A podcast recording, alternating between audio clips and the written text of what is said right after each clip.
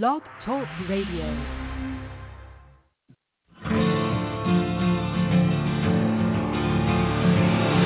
It's time to strap our boots on. This is a perfect day to die. Wipe the blood out of our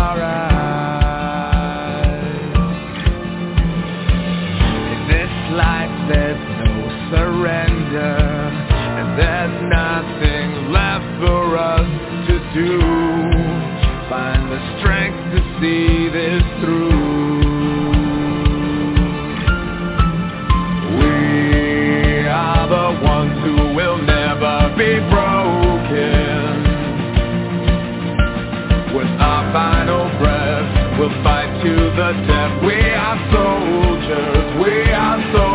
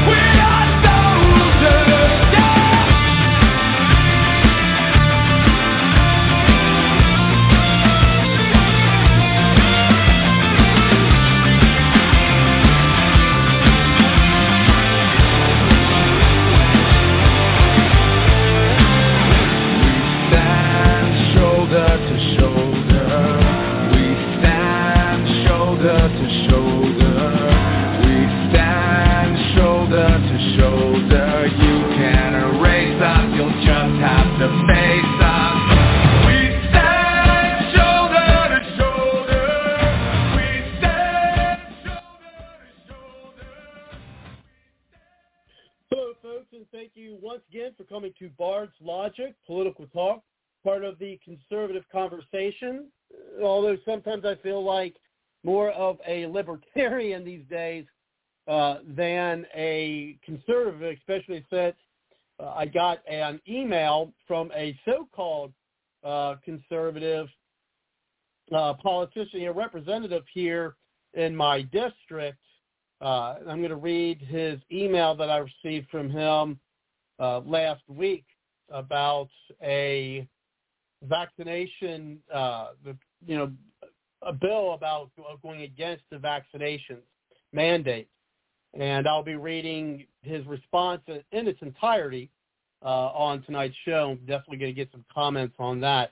So, of course, I still do consider myself, you know, a conservative, but I mean, a- after what he said, and you'll you'll hear it later, that uh, I, I don't know. They're, they they might have forced me out of my my conservative. Uh, I, I don't want to say not, that's not a bubble, but I'm saying at least how I see myself, because maybe it is going to be more libertarian now than than it would be conservative. But anyway, uh, what I've been doing lately is, you know, trying to spreading the fight against vaccine mandates. Uh, and so Bard's Logic is joining, as I stated, the stopping vaccine mandates by not just the government, but by the private sector. And we're going to talk more about that. Uh, because I believe that we can no longer accept Republicans hiding behind their claim that they are, quote, free market-oriented Republicans and as a conservative re- Republican, generally reluctant to have government interfere in the affairs of private enterprise. And I took that straight from uh, the email response that I'm going to read uh, in its entirety later. Now, when the private sector adheres to the recommendations of the government, such as Biden's on businesses mandating their employees to get vaccinated to maintain employment, then Republicans must interfere. And so, and so should we, we the people. Uh, so Bard's Logic encourages you to join with groups in your area and your locality. Reach out to your representatives. If they haven't co-sponsored or sponsored or supported a bill to basically make illegal forced vaccinations in order to keep your employment, then reach out to them, join those groups. That that's what your host here has done. That's what I did last night. We're working on having a a meeting of sorts. Uh, well, we had a meeting to talk about a uh, a workshop on educating people on how to obtain vaccination exemptions, whether those be religious, whether those be uh, medical. We're gonna we're gonna work on getting some of those folks on the show. I'm, I've reached out to a number of people who we're to have a, an event hopefully here in my locality, uh, and then of course hopefully get them on to the show as well. Um, one of the things we're to talk about tonight, others who are trying to fight against this uh, you know, COVID vaccination imposition. Uh, there, there was a story of these three state troopers who resigned their positions uh, due to their part and you know there were fake COVID vaccination cards. Um, now, of course, you know the they're going to be looked into for their part that they played. But my question I pose: Yes, what they did may have been illegal. But one thing I'd like to explore tonight is yes, you know, just, it may what they've done may be illegal, but we're all familiar with, uh, you know, people doing you know doing things. Look at the '60s. You know, there's you know all you know citizens you know standing up you know against uh, unjust laws and things of that nature. Um, you know, uh, what do they? Uh, there's a term they, they even use that they escapes you, but one of the things we're going to explore is: Are these troopers? Are they villains, or are they heroes? Um, that's something I want to discuss tonight. Uh, and we'll get to that article and we'll get to the response from that representative. Uh, give you a little background on that. Then I'll bring folks in. I got you, Stephen, uh, with the chime in, and then uh, you, Joseph. We got others. Push one on your number dial. You're ready to, to come into the show. Sure, we got plenty we could talk about tonight. And so what we're going to do is we're going to we're going to get to that that article, and I just lost lost my train of thought. It's been a it's been a long week. I tell you what, I'm. Uh, I'll be honest. Your your host here is exhausted because well went to the hospital the other night too. I'm not going to get into a lot of details on that. Um, but it's the first time I've been in a hospital for myself in ten years. So, but anyway, we we're not going to go into a lot of details. So uh, let's go ahead and freaking bring that back. Let's go ahead and bring uh, Steve into the show. Steve, uh, thanks for coming to the show. How are you? Uh, you're with us last week. You heard our our guests, uh, and uh, Mandel, Josh Mandel. You know, I like a lot of his answers towards the end. They, they seem kind of boilerplate. Uh, let's you know see if he does get in the Senate. You know, have him come. You know, have him come back in the show. And it's not until 2022, so I'm sure. And he said he'll come back. Um, but you know, hopefully we'll. You know, but you know, well, we'll see. We'll see. Uh, but anyway, so uh, how was your week? Better then I deserve Bard. And uh, I can imagine I'm probably coming in real clear, real. You can hear me very well.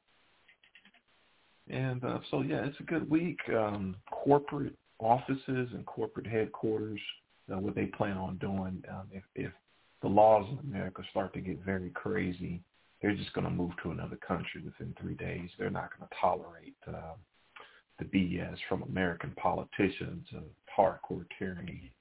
Um, so the corporate offices that the corporate leaders that don't plan on doing that, they already have armed security guards for rich people right now going on, but they're not going to tolerate it. They'll move to a different country in three days, and and so that's kind of what this is coming down to, Bard. Is if we don't get enough men to stand up for the situation, we make look our look at ourselves uh, relocating, especially me to like a country like Mexico, because they have wild freedom down there, man. You know, there's only so much we can tolerate if enough people don't stand up. You know, if America's gone, you know, hey, we've got to we've got to go to the country where freedom is still um, being displayed. They, they don't have max vaccine mandates in Mexico. They've got wild freedom down there. And so, um, and people, I know you guys are thinking, you know, uh, that the cartel crime is that crime is higher in Mexico than the United States. That's far from the truth. Total crime is eight times higher in this country than Mexico. So don't believe the propaganda. Uh, look into the stats yourself. But if you lose freedom, you're going to have to relocate to a country that has it because uh, I don't know, Bard, if we have enough men that are willing to stand up for what we believe in. Uh, what, what, what say you? Well, I think we're gonna. I think we're gonna. I think we're gonna find out in short order. Uh, you know, again, I, I'm. I've been, you know, some active in campaigns. I've been active, of course, you know, with the show. Done, um, you know, been part of protests, things of that nature. But I mean, this is something I'm very passionate about: forcing people to take these vaccines. And when I was younger, I mean, I used to be. I, I'm not. I'm not an anti-vaccination. I wish we can trust our medic. You know, you know, our our, our medical industry. But I, at this point, I don't know. I don't know if they're just afraid of the dictates of the government, if they're a part of, you know, a part of it. I, I don't know. I wish I did, but I don't have the trust in our medical industry that I once did. I mean, I don't have the trust in our government that I once did. So uh, unfortunately, you know, a lot of trust has been lost. And now, whether we have enough people to stand up, I, I think we do. I know. I think that it's, I think it's going to bubble over. My hope is, and, and I think this could happen, is I think these people may have awoken a sleeping giant because people they just don't. I mean, you have the hospitals that 30% of the nurses are talking about walking out because they don't want to be forced to take a vaccination. I just heard from my brother, whose wife's in the medical field, where she's working. They're going to force them to get vaccinated, even though in her profession, she's able to work from home. She doesn't even have to go into the office to do her job. But yet they're going to still going to try to mandate her to get the vaccine. So uh, I mean, it's good. It's important that that we get people together, and, and this is in Florida, which I was surprised to hear that these people might be able to get this uh, get this to occur in Florida. I thought Florida was one of the states, you know, you really didn't have to worry about it. And as I get more reports from there, hopefully I'll hear some some good news. But again, that's why we mm-hmm. need to, yeah, we we need to join. You know, we need to get out there now. I mean, because I'm I'm telling you, I'm starting to think that they know there's a good chunk of the population, and then I'm going to bring in Joseph in after this. I, I think that people are planning this I think they know that a good part of the population is just not going to stand for it, and they will allow themselves to, you know, to not work.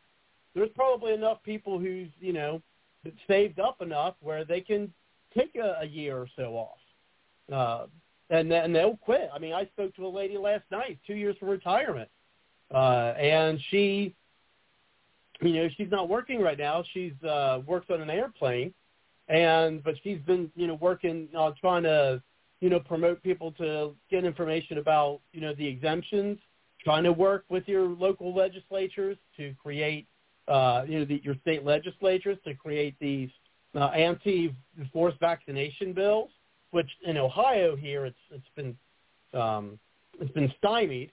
Uh, of course, that probably doesn't surprise anyone. But what's going to happen is I think that these people are purposely doing that to use this once again as a ploy to hurt the American economy.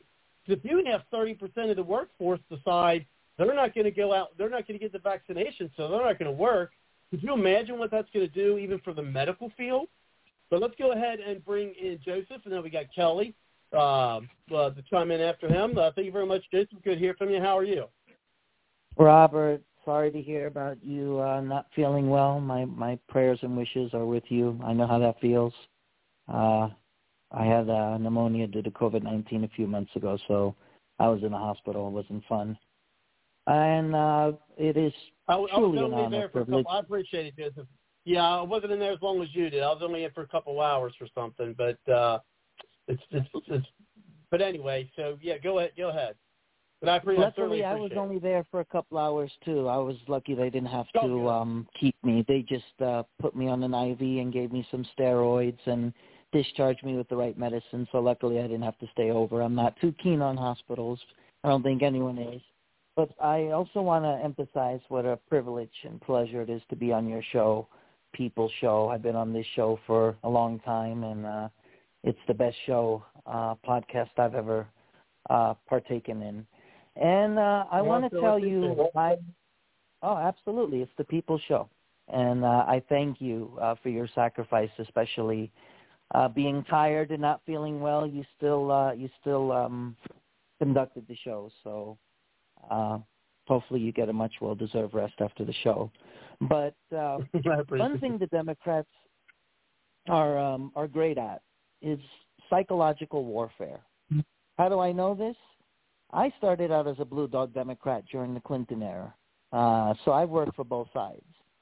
Uh, back when uh, the Democratic Party once believed in closed borders, believed that the marriage between a man and a woman, uh, you know, that the, the, the sanctity of marriage was between a man and a woman, uh, was actually the party uh, that was uh, an ally of Israel.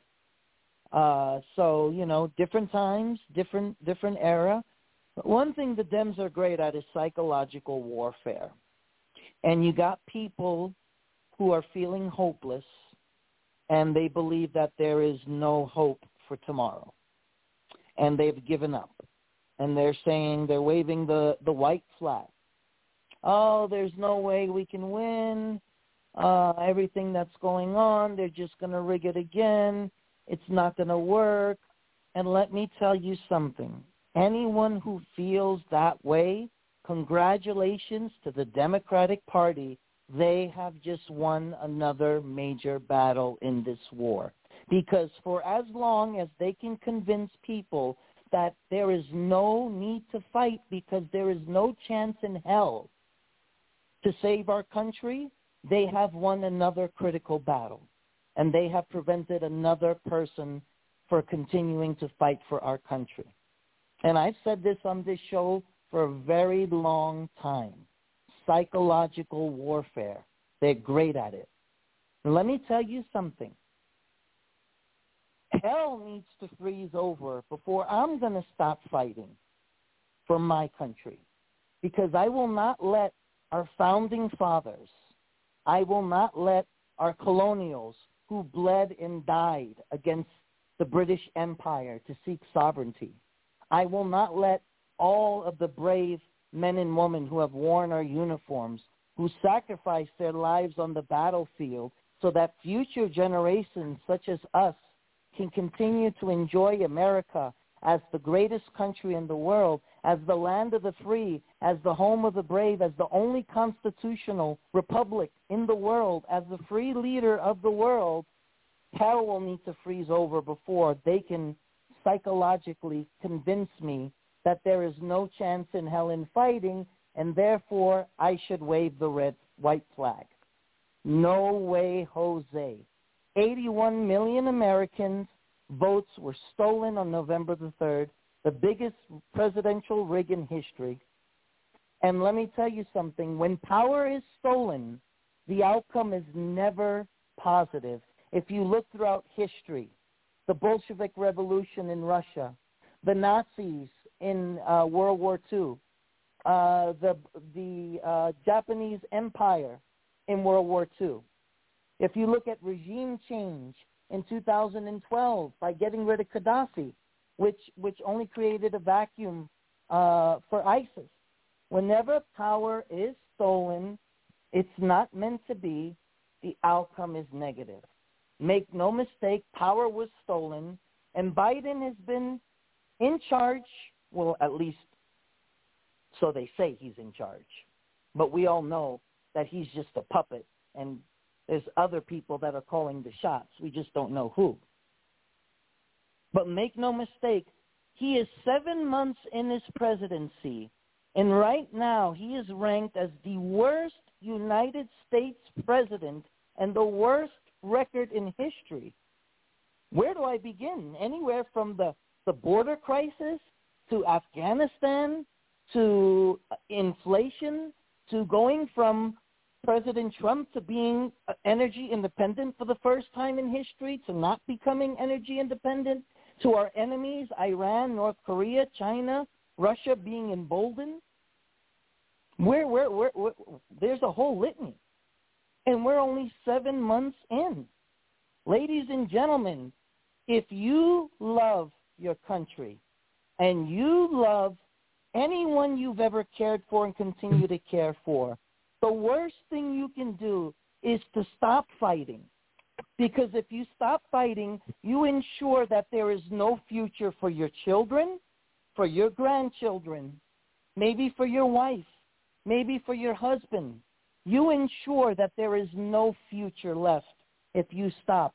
And then, ladies and gentlemen, the Democratic Party has not just won the battles, they have won the mm. war over my dead body because I'm not in this fight just for me. I'm not in this fight just for my loved ones. I'm in this fight for the future generations that will come long after the good Lord takes me. As future generations before me bled and fought and died, and that's the reason why I'm alive, you're alive, Robert, and Stephen is alive, and everyone else who's currently breathing air in their lungs are alive. And I'll defer back to you, my good friend. Well, I just got an article here from Twitter on the Hill. It says, and this is uh, today, earlier today, and then we'll bring in Kelly. I can't believe I'm seeing this in America. White House signals new COVID-19 measures coming for unvaccinated Americans. It says President Biden will announce on Thursday, so tomorrow, the new steps in his administration's, we know it's a regime, right, folks? Administration's COVID-19 response that involves testing, mandates, and school measures depending on a person's vaccination status, the White House said. White House Press Secretary Jen Psaki told reporters Wednesday that the new components would affect people across the country. Quote, there are six steps the president's announcing. There will be new components, Psaki said. Some of that will be related to access to test access to testing.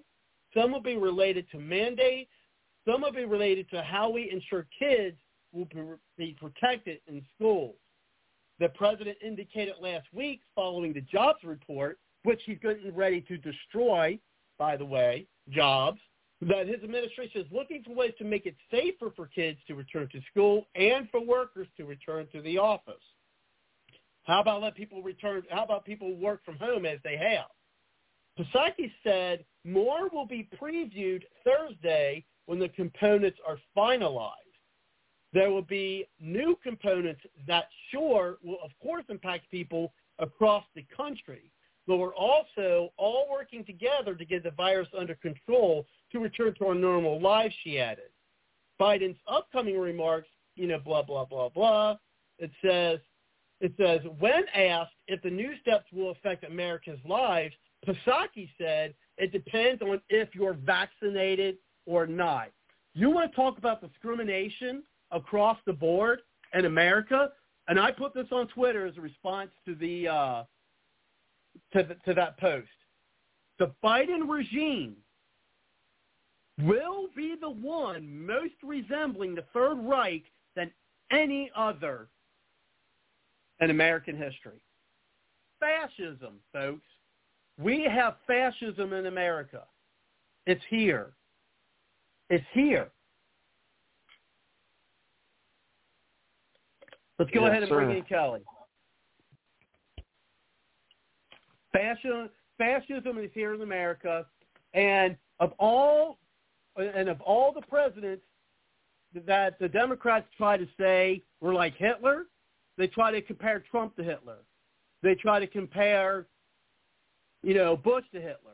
No other president in our in our American history since World War II has resembled Hitler more than Joseph Stalin uh, Biden. Go ahead and bring in Kelly. Thank you very much, Kelly, for coming to the show. How are you? Hey, um, I think it's time to quote Forrest Gump. Tyrants are as tyrants do. Yeah, you know, you stupid, stupid is as stupid does. Tyrant is as tyrants do. Anyway, um, you've probably heard of the wildfires in California. It's hard to breathe. This is crazy. Um, 4:30, you look up and the sun is like it's at sunset. You know, orange. And um, we got the Gavin Newsom recall next Tuesday, and hopefully we'll mismanagement of money for the fires, all sorts of problems. But I did want to discuss, um, and I sent it to you by email, Robert. Um, questions for your employer. For those employers that are trying to mandate that you get vaccinated, as in California, state workers and medical industry, um, in front of our supervisors here in Siskiyou County, a nurse was explaining that a third of us are going to quit. But this is what's required. We want the supervisors to send a letter to Newsom to stop the mandate. And our supervisors are listening. It's very encouraging. Um, but this nurse said in front of the supervisors, we're having a tough time right now meeting the medical needs of the community. A third of us quit, and it's going to be uh, ugly, a very difficult situation. And so, anyway, there's that. Up in Oregon, see, I'm working with a group called the COVID-19 Research Team. Uh, Dr. Ely, uh, doctors, lawyers, uh, nurses, coroners, scientists, virologists, etc. Um, and they are really uh, putting out some good information. One of them is a 15 question questionnaire for these mandating employees or employers, and they've had a success. They've had um, there's a healthcare system, you know, kind of like a chain of hospitals, if you will. 300 nurses hit their uh, hospital staff, uh, the hospital administration with the these 15 questions. And the goal of these questions is informed consent. If you're going to require us to get vaccinated to stay employed, then you have to provide to us informed consent. Well, the hospital administration uh, realized they couldn't properly answer these questions. And so they said, okay, you don't have to be vaccinated, but t- take the PCR test twice a week. And they're like, no, we're about to quit. And then they compromised finally. At, uh, they worked on a, a spit test, I guess once a week. The spit test is for testing ant- antigens. There's an antigen test and an antibody test, and they're willing to do that. So they're going to be able to keep their jobs. 300 nurses, which I think it's really uh, fortuitous you have the name 300, like the Spartans 300, the movie 300. So they stood up and they're making a big mm-hmm. difference. Yeah. So questions for your employer. Here's one of them. Uh, are you required to disclose any? You are. It says you are required to disclose any and all potential conflicts of interest, including public and personal investments in the pharmaceutical companies manufacturing COVID vaccines.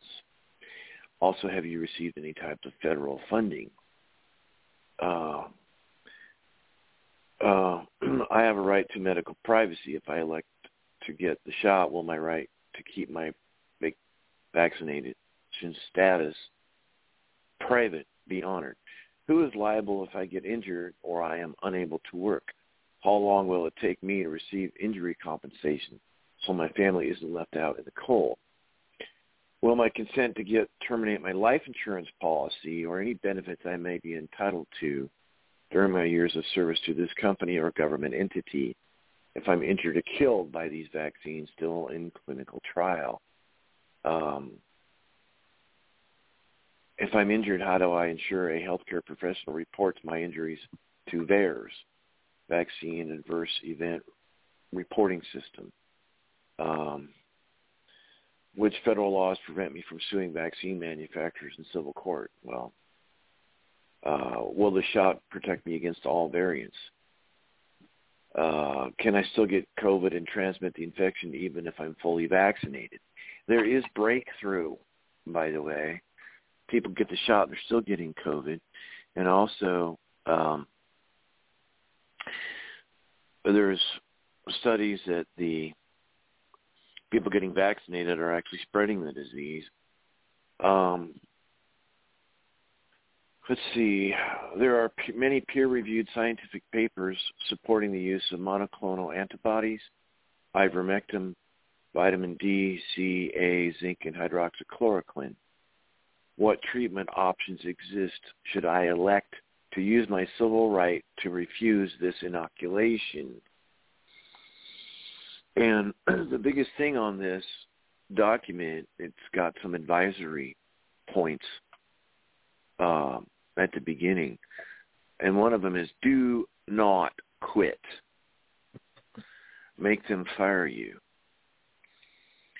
So, and then what's freaky about Oregon, because Dr. Healy and his team are mostly in Oregon, um, they've the lawyers have played legal trickery. And in this document that he's put together, Dr. Ely's also an attorney, so an attorney and a doctor put this together, and they've had success. But one of the things they're advising is do not quit. Number two, do not use their forms. Do not use the hospital's forms. Or if you're a state employee, do not use the state forms because what they're doing, the attorneys have stated um, they've used word trickery. There's exemption with an M, and there's an exception. So they prepared these these forms that are exceptions. It's a legal trickery. It's a subtle little thing that a lot of people miss. Um, so these these nurses are using religious exemptions with an M versus exceptions. Well, some of these people have signed these forms of exceptions to which a class action lawsuit for a bunch of people getting fired, the case will be dismissed, thrown out because they filed an exception form. I can't believe how tricky these people are. Um, so there's some victories there. Um, there's Oregon firefighters and police got together, and they're suing the state. You know, this beloved Kate Brown, the governor there. So it's encouraging to see people fighting back. And even here in, in Siskiyou County, California, we're right on the border of Oregon here. And seeing these protests and these people getting together and they're standing up against this and we've motivated the supervisors. I mean, this is going on all over the country where people are um, fighting back because they want to keep their jobs. I mean, they have a life, they have family, they have kids, and um, they're also the state of Oregon is looking at hiring nurses from outside of the state to replace those that are going to probably be fired or quit, and they're giving them a ten thousand dollar signing bonus. I mean, this is ridiculous. And so what's going to happen here, because this is a big issue all over the country, this is going to go to the United States Supreme Court. There's going to be lawsuits, and this is this will be listened to by the Supreme Court because when you have the same issue all over the country, they let one of these cases go to the Supreme Court, they compile it really in, in the mind of the, the court. They're they're compiling a, a nationwide issue in multiple federal districts, and then they they hear a case, and then they're going to make a ruling, and hopefully, um, the Supreme Court will rule correctly that it is discrimination to fire somebody who was not vaccinated of their own free will um, and it'll take I don't know another month or two to get through to the courts. But this is ridiculous. By the way, I've been rather sick the last week. Finally getting better. I'm not at 100%. I keep having to take yeah, naps we're all more. messed up, aren't we, guys? yeah. So, and we've had a increase in COVID numbers here in Siskiyou County, and uh, drove by the hospital again to try to get, or at least consider if they have any type of uh, antigen test. That's the spit test. But there is no testing there, and the hospital is full. The parking lot and the side street. Um, and I'm obviously not a high priority because I've used my natural immunity and zinc. Some friends brought over some wonderful things to help. Um, and uh, but it's been an absolutely. I've never had this sickness in August. I mean, high we had a fever, wake up in a pool of sweat, aches everywhere. I don't know if it's COVID yet or not. I hope it is, which is amusing. You know, like, hey, this guy wants COVID. Yes, I want to be tested positive so I can say natural immunity. And if I get into a situation where um, thou shalt be vaccinated, I can pull out my natural immunity card from a doctor. Yeah, he's, he's got the natural immunity. And by the way, a study from Israel, which I had time to dig it up and go into details. A study from Israel indicated, uh, well, it compared vaccinated versus unvaccinated for the variants. You got the Delta variant, and from Africa, I guess there's the Mu variant. Well, there's going to be the Epsilon, and then the Lambda, and then the da da da da da variants. So who fared better against the variants? Was it the vaccinated or the unvaccinated? The report from Israel, the unvaccinated are able to tackle the variants a lot quicker than those who've been vaccinated. So this is all going to come to a head eventually but I think I agree with your point. Somebody's trying to shut the economy down. Mm-hmm. I mean, what if what what what happens if a third of the workforce is not working? And I've heard in New York, uh, six, uh, two out of three are not getting the jab, the injection, the shot. Um, and so what happens when? I mean, eh, this is a good way to shut down our economy. And I think that's Um, part of their ploy, to be honest with you. Well, you've heard of the Cloward and Piven plan, haven't you? Mm-hmm. Yeah, go ahead. Yeah, it's two professors got together. They're avid socialists. The Cloward Piven plan. Um, they want to rebuild America, build back better. They want to rebuild America as a socialist country, but their plan is you first have to you have to destroy America economically. You destroy America economically, then you rebuild it under socialism. It's called the Cloward Piven plan. Uh, Glenn Beck went into this quite a bit of details several years ago. Um, I mean, if your ideas are so great, wouldn't it out of the gate and, and, and it should emerge over time, prove its merits, and you keep growing and you keep growing? I mean, who thought about having a relationship with a girl where you beat her down, then you ask her to marry you? Uh, That doesn't make any sense. So if it's if if this socialism's so good, you should be building and building in a positive way, and it's received by the people, and it should be attractive on its own merits. You don't destroy a country to rebuild with, but that's what they're trying to do. And so it's frustrating. How how are we going to get through this, guys? How are we? Do you guys have any thoughts? How are we going to get through this? How are we going to overcome this? How are we going to get our economy up to roaring speed again? Well, I'll, I'll, I'll answer that first, and then I'll then I'll bring it to you guys. Uh, you know, Stephen and Jane, or Stephen uh, and Joseph. Is that one is again, reach out to find out who. If you probably already do, but for those who don't, find out who your local representative is. Your local state representative. Also, find out if you have any of these vaccine mandate uh, bills, you know, anti-vaccine uh, vaccine mandate bills going out. If you don't, see if your representatives can, you know, sponsor one or co-sponsor one and, and, write one, get it in committee. Start now. Okay? And then if they you do have a bill that's going through the state house, you know, read it, see if you can support it, and then reach out to your representatives to see if they can co-sponsor it and get it. And then you'll probably have to reach out to the governor because you have to make sure that the governor, like here in Ohio, we have a governor that's a Republican that doesn't like the anti-vaccination bill, and you probably wouldn't sign it and probably would end up having to get vetoed. So it's definitely an uphill battle.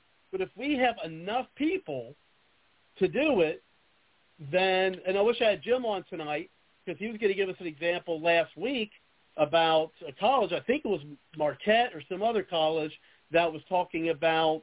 And maybe maybe I'll, I'll look this up because I was hoping Jim could uh, call in and talk about it. Is uh, a college that was you know saying we we're going to mandate vaccinations. Well, a hundred parents they didn't do a class action lawsuit. He said a class action lawsuit could be thrown out by just one judge, and that's it. But he, they had like a hundred different lawsuits coming at that coming out that college, and according to Jim, they they rescinded, you know, they rescinded their their mandate. And so those are the type of things that we got to do. And and and look how they're doing it. First, they're I mean, first they're they're going to start in the hospitals and doctors' offices where they're going to make their people do it, and they're, then they're going to start doing it in the you know try to do it in the schools, and then eventually they're going to try to get it in all industries, even industries where, like for instance, uh, industries where people could work from home. It was like if you could work from home, why would you have to get vaccinated? You've already proven for this past year that you don't you know you can work from home. You don't have you don't have to be around the soul to do your job. But go ahead, uh, go ahead, Steve, and then uh, we'll bring it over to you, Joseph. Uh, absolutely. Uh, just like Bard said, contact your representative. And um, uh, the same bill, I, think, I don't know if it was South Carolina, the one that vaccine mandates buying employers illegal. Florida and Texas has something like that. So that person that happened in Florida, they need to be looking, talking to an attorney and filing a lawsuit because my sister said there's millions of people moving to Florida to the point that rent is just going higher and higher because people are moving to Florida to take advantage of the laws against the vaccine mandates that the employer can't put in place. But guys, I have very, very bad prophecies of police in the future body slamming Americans and vaccinating them. That police and military all over the world is going to force the vaccines on these people and um, that if they there's going to be home invasions. They're going to be confiscating Bibles and confiscating guns, and if they catch you with a Bible, automatic death sentence. I mean, some real dystopian prophecies for the future, and America just turns into a Nazi nation. Uh, that that's the ultimate prophecy that I've talked about for weeks on this show. That uh, America is going full blown Nazi, and there's other areas of the world because it, it is a one world government, but it's going to take time to spread that system throughout the world. That's going to take time to spread it. Right now, we have less freedom than Mexico, believe it or not, outside of the concealed carry gun laws that they have in Mexico. Outside of the gun law, Mexico has more freedom than Americans do. I mean, you just have to be honest with yourself on the situation. And if there's so many RINOs and there's so much money and uh, it's kind of like you may have to just treat the situation like a nuclear weapon is just slowly getting close, getting closer and closer. And if enough people don't stand up, don't man up, don't call a representative, don't get involved, don't buy a bullhorn, then you have to look at nations that have more freedom than Americans. Look at the holistic people in Japan. Last year, what did Japan say? We have a constitution we cannot lock down. That's what the Japanese people told the world last year. We cannot lock down because we have a constitution. These are the type of countries we need to be looking at. There is no vaccine mandate in Japan. There is no vaccine mandate in Mexico, but they're putting it on people that live in the West. There's a targeted agenda. And uh, fellas, go ahead and respond to that for me. Go ahead, Joseph. I wanted to bring you in next. I'm sorry, Stephen, but I have the facts, and I'm going to have to disagree. Number one, Mexico is the second country with the highest kidnapping rating and their politicians and government are run by the cartels who are mutilating and hanging people's limbs from the bridges. It is one of the most dangerous countries on the planet. It's a third world country, and the cartels have complete control. The government has no control of the cartels. Uh, neither do they have controls of the coyotes crossing the borders. So they may not have lockdown restrictions, cartel uh, law, and uh, that's you have Mexicans who are living in utter utter fear and and, and chaos. Um, so it's it's not what it what it what it's uh, it's not all that it uh, seems to be. Uh, in all honesty, and in all honesty, um, you know, I get it. I get it. You know, people are scared and um, people fear for what what tomorrow's going to bring, and I get it. And and and Robert, you you hit the nail on the head. Yes, we are slowly evolving into a fascist socialist country, but the word is slowly. And that's where we are the next line of defense. That's where Americans who consider themselves to be patriots and nationalists, and to be honest, the word conservative is subject to interpretation. I like to consider myself to be a populist. Yeah, I've always called myself honesty. that. Yeah. Correct. I used to I used to take pride in saying I was a conservative, but now I don't even know what a conservative is is anymore because there's so many subject to interpretations. But I know that the last person who governed as a populist had the had the best record of any other president in history. That would be the rightful president, and once again I call him the rightful president, Donald J. Trump. Make no mistake, this is the darkest period of time in America's history because this is the first time that the Democratic Party has ever espoused socialism or communism. The one commonality that the Democrats and Republicans and even the Whigs always had was fighting socialism and fighting communism. We always agreed on that until the party was hijacked in 08 by Obama and just continued to become more radical and radical and more to the left and evolved into being a party who espouses socialism and communism. And the sad part is, I bet Democrats like FDR, uh, Grover Cleveland, and yes, even Harry Truman, even JFK, even LBJ must be rolling their heads in their graves and saying, I never thought I'd see the day that our Democratic Party would espouse socialism and communism. That is why 2022 is extremely pivotal. The only way to make the Biden and Harris regime a duck regime is to make sure that Republicans, yes, I know I hate the word, but the lesser of the two evils, take back the House and take back the Senate. But we need to back more candidates like Marjorie Taylor Greene. We need more like-minded people who think on the level of President Trump if we really want to elect true populists and conservatives, not more McConnell Republicans, not more RINOs, not more elites, not more establishment.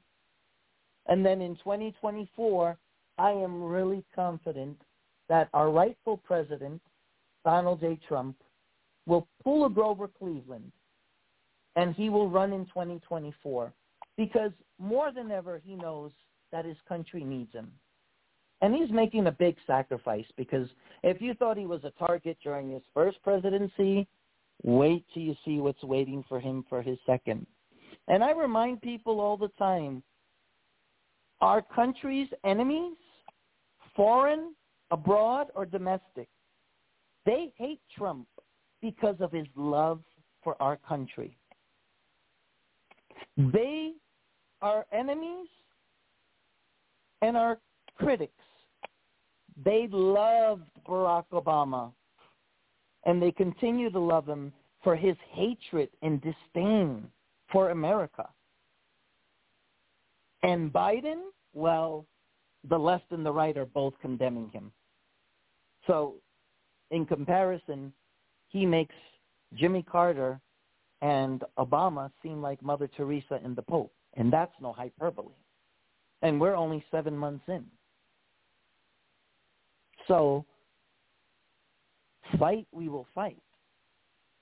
Choose and pick when to fight your battles.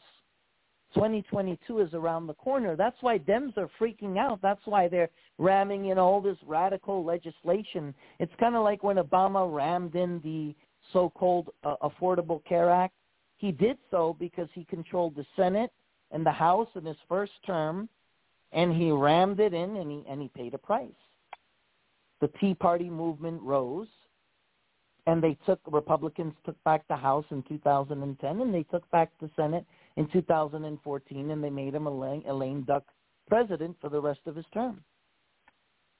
And so Democrats are ramming everything through because they know they're going to get shellacked.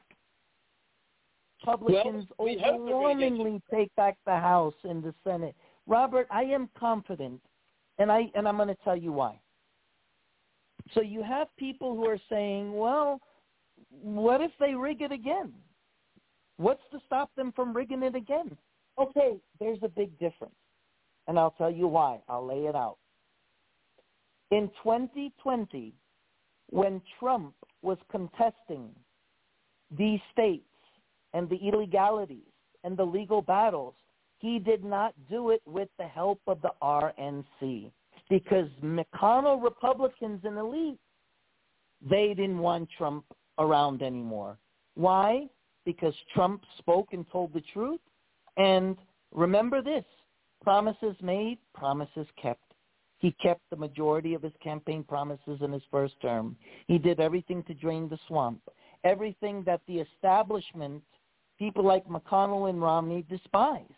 So because they're not the brightest bulb in the bunch, even though they portray to be, they thought that somehow getting rid of Trump, they would resume power and somehow, even though Biden and Harris spelled out exactly what they would do if they came to power, they somehow in their delusional minds thought, oh, they're just saying that, but they're not going to do that. Are they that naive and stupid? So they collaborated with the Democrats in rigging the election in the sense that the RNC is in the Republican Party and the Democrats are the two most powerful parties in this country. But the RNC wanted to and the chairwoman wanted to, they could have deployed all of their assets and resources and legal teams in all the contested states, but they chose to stay silent and neutral. What did they think was going to happen? They allowed Biden and Harris to steal power by doing nothing.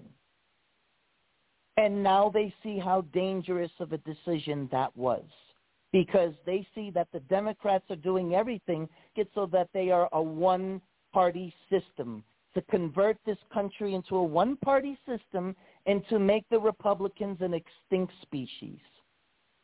They have finally woken up. So this time around, the RNC realizes that unless they have their eye on the ball and they don't get 2024 right, they will become an extinct species and they don't want to lose power. They're power hungry. They're not ready to lose power. Heck, they threw our rightful president under the bus just so they can have the power that they want that they had prior to Trump being elected to the first term. So the RNC has already made it very clear that they are ready to deploy in all 50 states and during the primaries in all territories the full might of the RNC resources and legal teams to ensure that the election is not rigged because their survival depends on it. Not because they love our country, not because they love their constituents, not because they're trying to make a wrong into a right, not because they appreciate what the rightful president has done for our country, but because they're looking out for their own survival, human nature. To me, I could care less what their motives are. As long as that's going to be the case, the election can't be rigged. Not when the most second most powerful political party has their ball, has their eyes on the ball, and is willing to put the full weight of the party and deploy their legal teams and resources anywhere they see fit. So now the Dems have a microscopic lens on them this time around. And I assure you, I have faith and confidence in my country that we will not get to be like the Nazi regime, that our country will go on and it will see better days ahead of it. We will continue to be the land of the free and the home of the brave. This constitutional republic that has lasted for 240 years will not turn that direction because half of this country, 81 million Americans, who on November 3rd of 2020 voted for love of country, voted for nationalism, voted for America first, voted for President Trump, voted for promises made and promises kept. Oh, we're going to make sure that we take back the House and Senate in 2022, and we're going to make sure that Trump wins in 2024. I pray that Trump chooses DeSantis as his VP. And I will say one more thing. On August the 13th, they are going to introduce one of the most seen mandates in the state of Hawaii, a state that has great significance and symbolism to me, Hawaii, where I used to live prior to moving to North Carolina when the economy toppled because of the stringent lockdown measures last year. On the 13th, if you do not produce a COVID vaccine card, you can't go to supermarkets, you can't go to your pharmacy, you can't go to malls, you can't go to retail stores, you can't go to bars. You're basically a prisoner unless you get out and move on to red states that don't have these lockdown measures. Not only are these lockdown measures unconstitutional, but the commonality is they're all being implemented, for the most part, in blue Democratic strongholds. My words, Robert, the Dems will rue the day they ever did this. Because when we take back the House and Senate and Trump the presidency in 2024, they will be held to account. I defer back to you. Well, two things. One is, yeah, I'll give uh, James and then I mean, sorry, James. I have I've I've been talking to so many James lately. It's unbelievable. First, we'll get to Steve on your comments on that, and then Kelly, and then I got an article I'm going to uh, uh, bring in, and then we'll uh, we'll go from there. Go ahead, Steve. Yeah. Um, I was walking around the canal and talking to different people, and it's just it's almost like it, it, I don't see the urgency. I don't think people really care. You know, people keep telling me, "Oh, you've been getting vaccines since you were children. You'll live." That's the problem is we have people that think it's just a normal day. Get your shot and comply. Be a good boy. Be a good pet, and you'll live. And so when you come to them with the urgency, it's almost like there is no problem. This is for security. This is for safety. Stephen, you don't understand. This is about uh, being responsible and, and, and this I just don't get the urgency, and that's that's you know uh, the brainwashing is. I mean, it's excellent. I mean, they did a real good job. I mean, they really did. They planned it very very well. This is very well planned and executed. Also, check out the 900 pages because yeah, Dr. Fauci was lying. Um, and to expect the mainstream media to talk about it, I mean, you know that's not going to happen, guys. That's not going to happen. But uh, go ahead, guys. Go ahead, Kelly.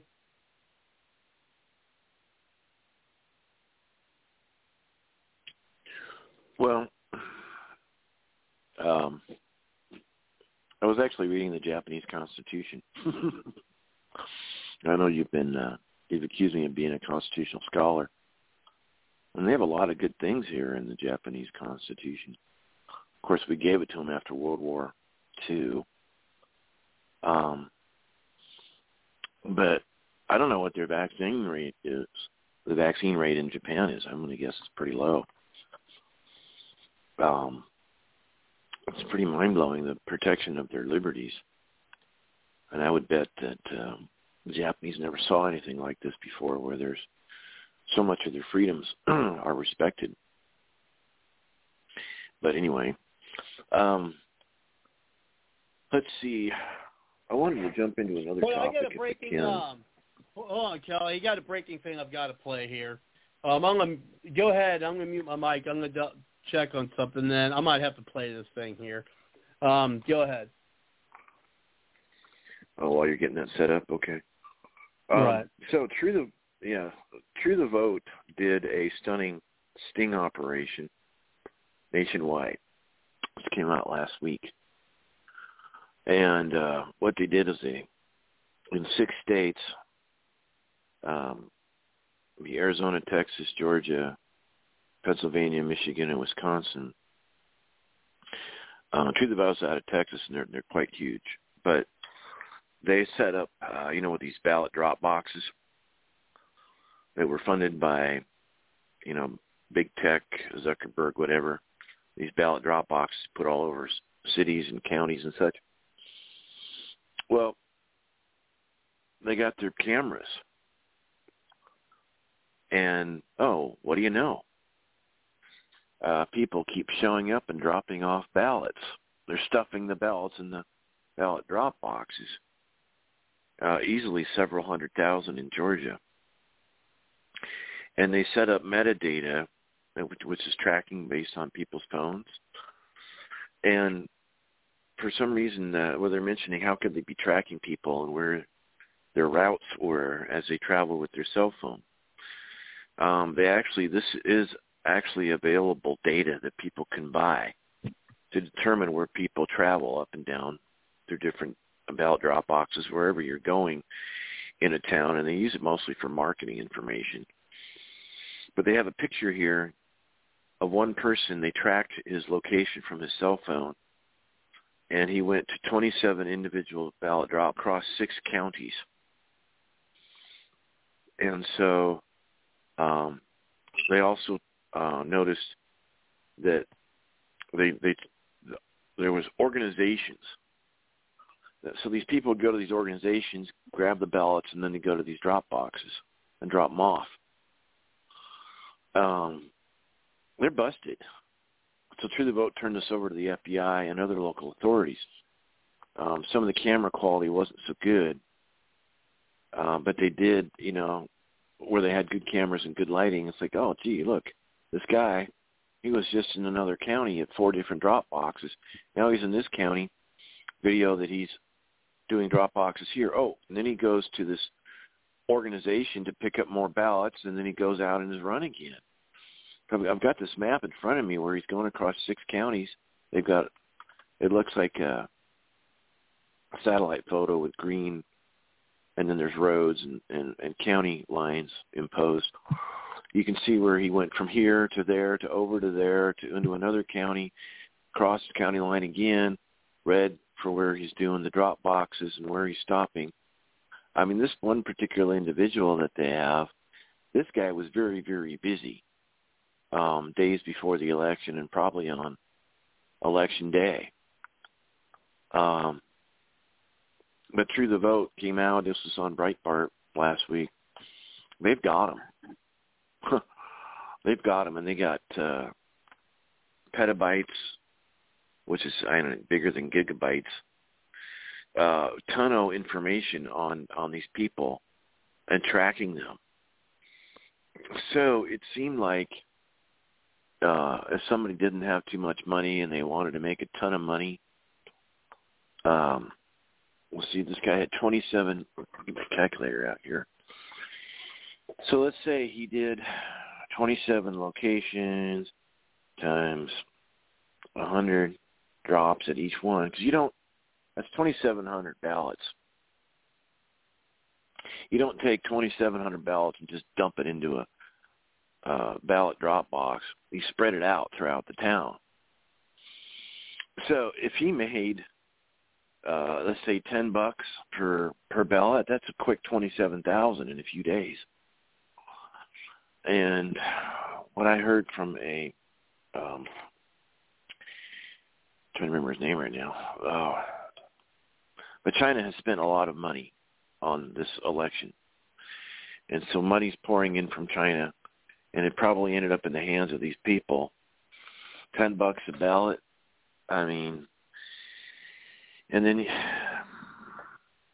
it's frightening how severe um our elections have been manipulated with and, and ballots for stuff.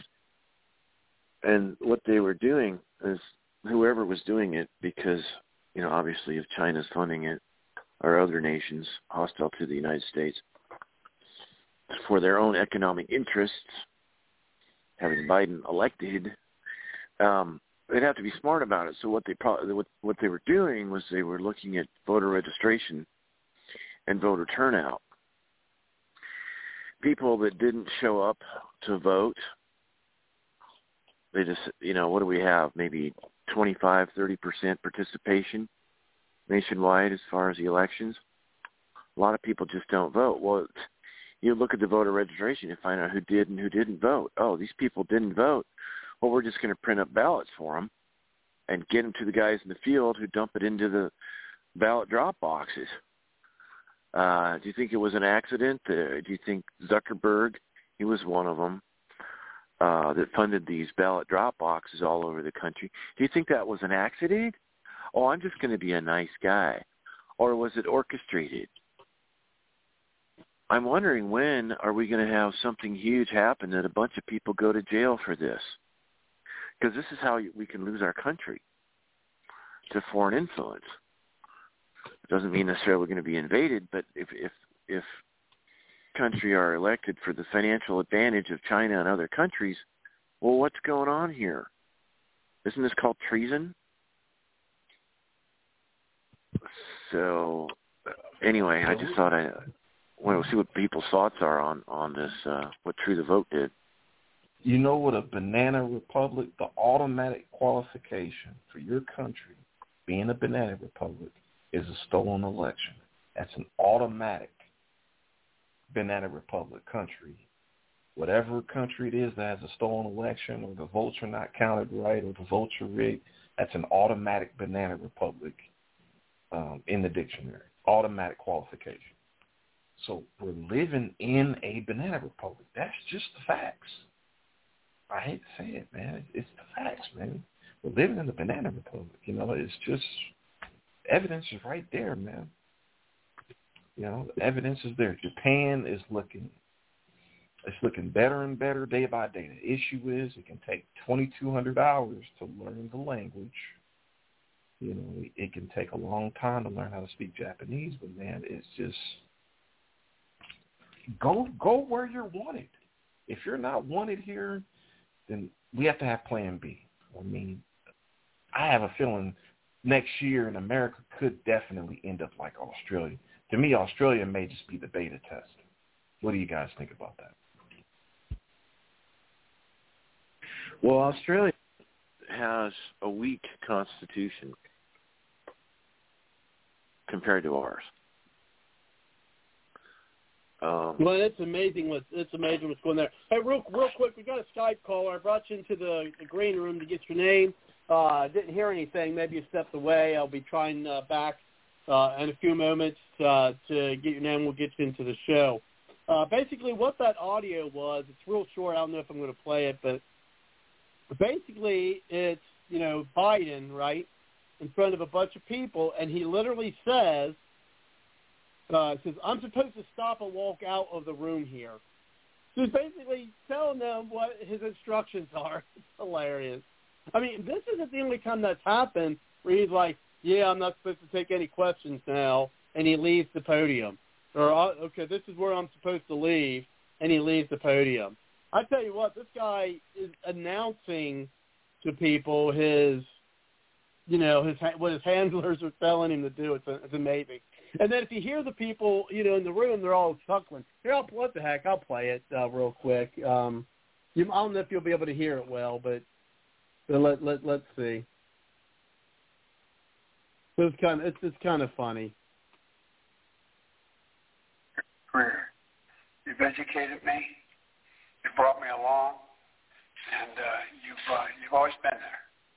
Now I'm supposed to stop and walk out of the room here. I'm going to stop.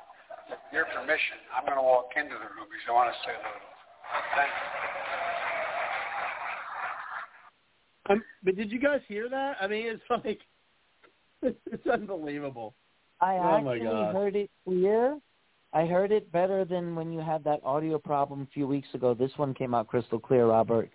Um, if I could add something, I don't see us going down the road of Australia.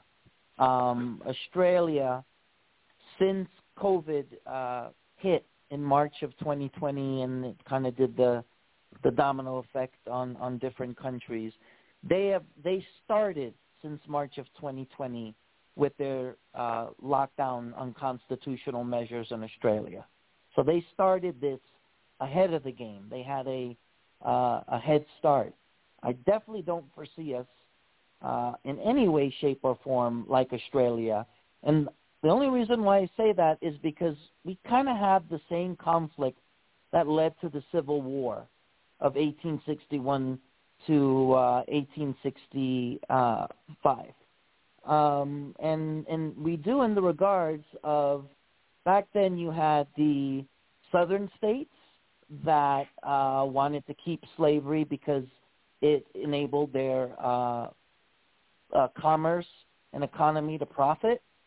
Uh, and then you had the Union that did not want the Confederacy or the Southern states to secede.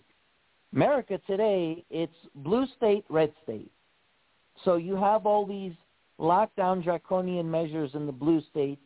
So you have people fleeing kind of for amnesty as it's kind of it's kind of as they were crossing uh, an alternate border into the red states where they get to seek freedom. Uh, Texas, Arizona, um, South Carolina, uh, South Dakota, Florida, Mississippi, Alabama. And so I think the red states is what's keeping America from turning into Australia versus in Australia there's no such thing as a sanctuary. There's no red state that the Australians can run to. It's not like they can go from the Gold Coast to Sydney and there's going to be uh, a certain area or portions of the country that are going to have less stringent lockdown measures and more opportunities for the economy to flourish. You see, the Australians, they don't have that luxury. Thank God in the United States, and as Stephen brilliantly illustrated at the beginning of the show, basically that's what everyone is doing. I'm basically people are fleeing from blue states and they're seeking sanctuary in red states that don't have these crazy lockdown measures and, and are completely against uh, forced vaccination. And that's all I have to say on, on that. And I'll defer back uh, to you and uh, to uh, Kelly and Stephen. Well, real quick though, um, I did try once again to get uh, our Skype caller in. I don't know if they stepped away. I'll try back in a little bit. But I do want to get to this this article and kind of get people's take. Now, uh, I'm going to make this disclaimer: is that I'm not promoting people to do illegal things. I'm not supporting people doing illegal things. I'm not uh, motivating, inspiring, and inciting anything people to do illegal things.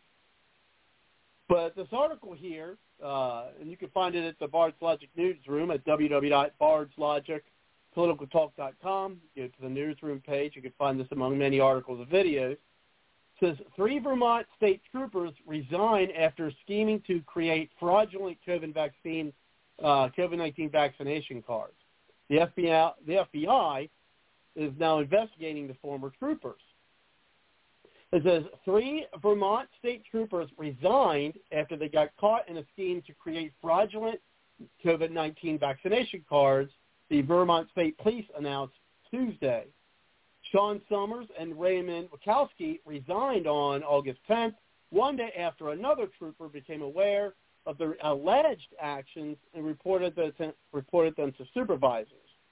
The Department of Public Safety then began an investigation leading to David Pfindel's resignation on September 3rd. The FBI is now investigating the case as the trooper schemes could be a violation of federal law. The accusation in this case, quote, the accusations in this case involve an extraordinary level of misconduct, a criminal violation of the law, and I could not be more upset and disappointed, Colonel Matthew T. Birmingham, director of the Vermont State Police said in a statement on Tuesday, quote, if these allegations are proved to be true, it is reprehensible that the state troopers would manipulate vaccination cards in the midst of a pandemic when being vaccinated it was one of those important steps anyone can take to keep their community safe from COVID-19.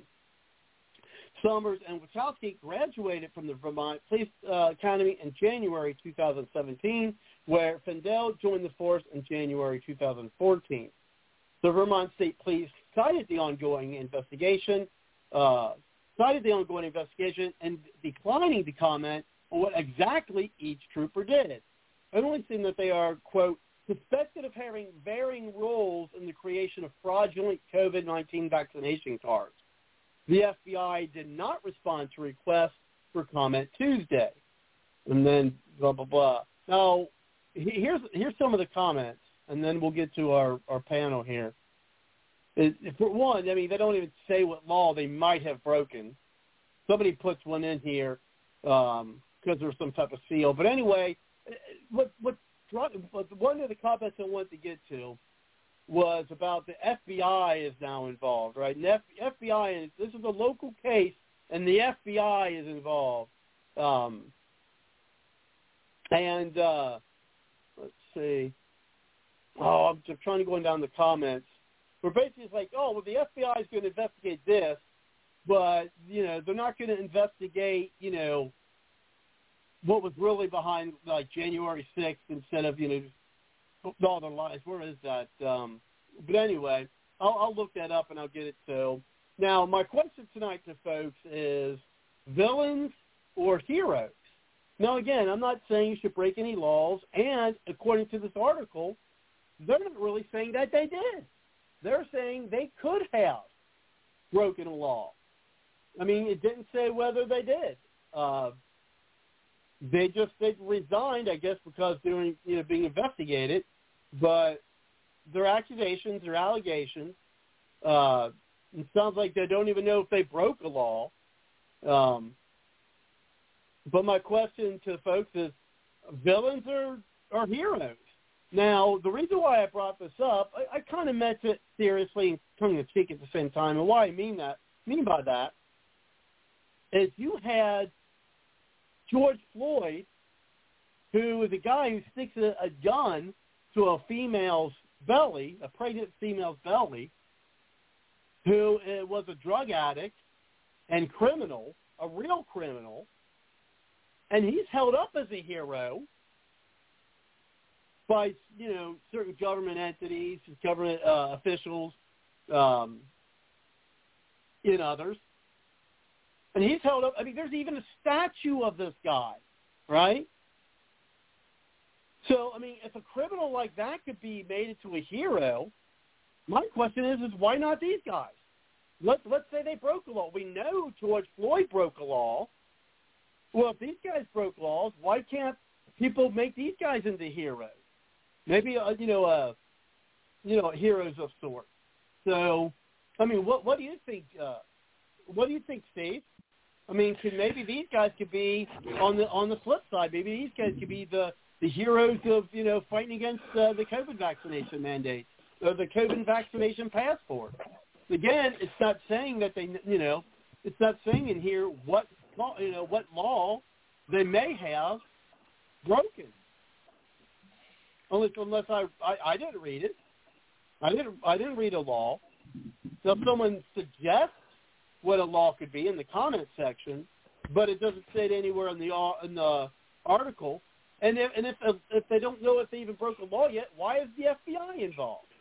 Go ahead, Steve. And because yeah, it's it's it's a federal law. Yeah, it is a federal law. The thing about it is though, protest is protest. When you ever put, you know, these cops cannot easily be replaced. That's the big thing about them is that they're not easily replaced, especially in an atmosphere where you have riots and um, cities like Portland and Seattle wanting to com- literally completely dismantle the police force and those police officers are not easily replaced. So it's a bluff to see if they'll comply with the vaccine mandate, but they're not going to be firing any police officers because they're extremely difficult to replace.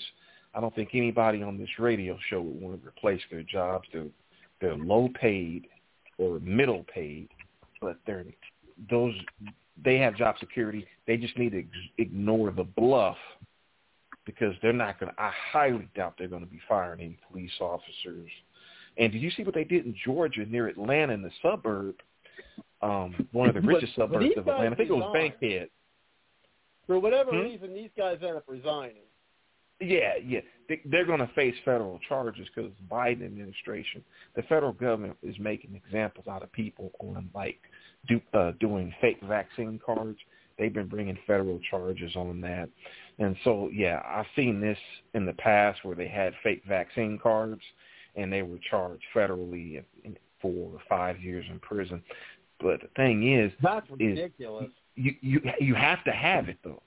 You it's it's called protest. I mean, if you don't have resistance, there is you see what I'm saying? The opposite of what they did is total tyranny if you don't have anybody resisting and everybody going along with the program. So you still commend people and, and that's the thing about um you know, civil. The, we're almost at the we're almost at the beginning stages of civil war. Is the way I see it. We're at the beginning stages of. I agree. But at the beginning stages, you have public mistrust. You have people not following laws. That's a part of protest. That's why you'll see a thousand protesters go to jail for a day, or you know, um, pepper sprayed or hit with rubber bullets. Why? Because it's a part it's a part of the protest, man. If it's not done, if we make it all convenient for them, they're going to do whatever they want to do. You've got to make it inconvenient for them. You got to do things that they don't want done. Um, you, if you make it convenient for the Democrats, yeah, they're going to do whatever they want to do, man. That's just my opinion. I know how how, the Republican Party wants to be the party of law and order. But when it comes to protest, man, um, this is this is very small this is very small. So, but uh, go ahead, guys, because I know other people probably have other opinions. Well, here, here, here's that one. Yeah, this, uh, one of the comments in the comment section on the article. Uh, it says, this is the same FBI that couldn't follow up on two tip line calls identifying the future Parkland High School shooter. The only cases they've solved in the last decade have been those involving nonviolent protesters at the Capitol January 6, 2021. And someone even responded to that said, yes, the same FBI that falsified FISA warrants and lied under oath to Congress, totally reliable. you know, so yeah, so well, yeah, the same, the same FBI. This. Exactly, exactly. Same FBI, shredding the uh, the vote fraud evidence. Same people, same guys, and see these same court systems and same judges that threw out the uh, the vote count lawsuits. And um and and you know threw it out. Somebody oh there's no vote fraud. Uh, just continue on. So we're supposed to just you know love them and kiss their butt. No no bard they're part of the problem.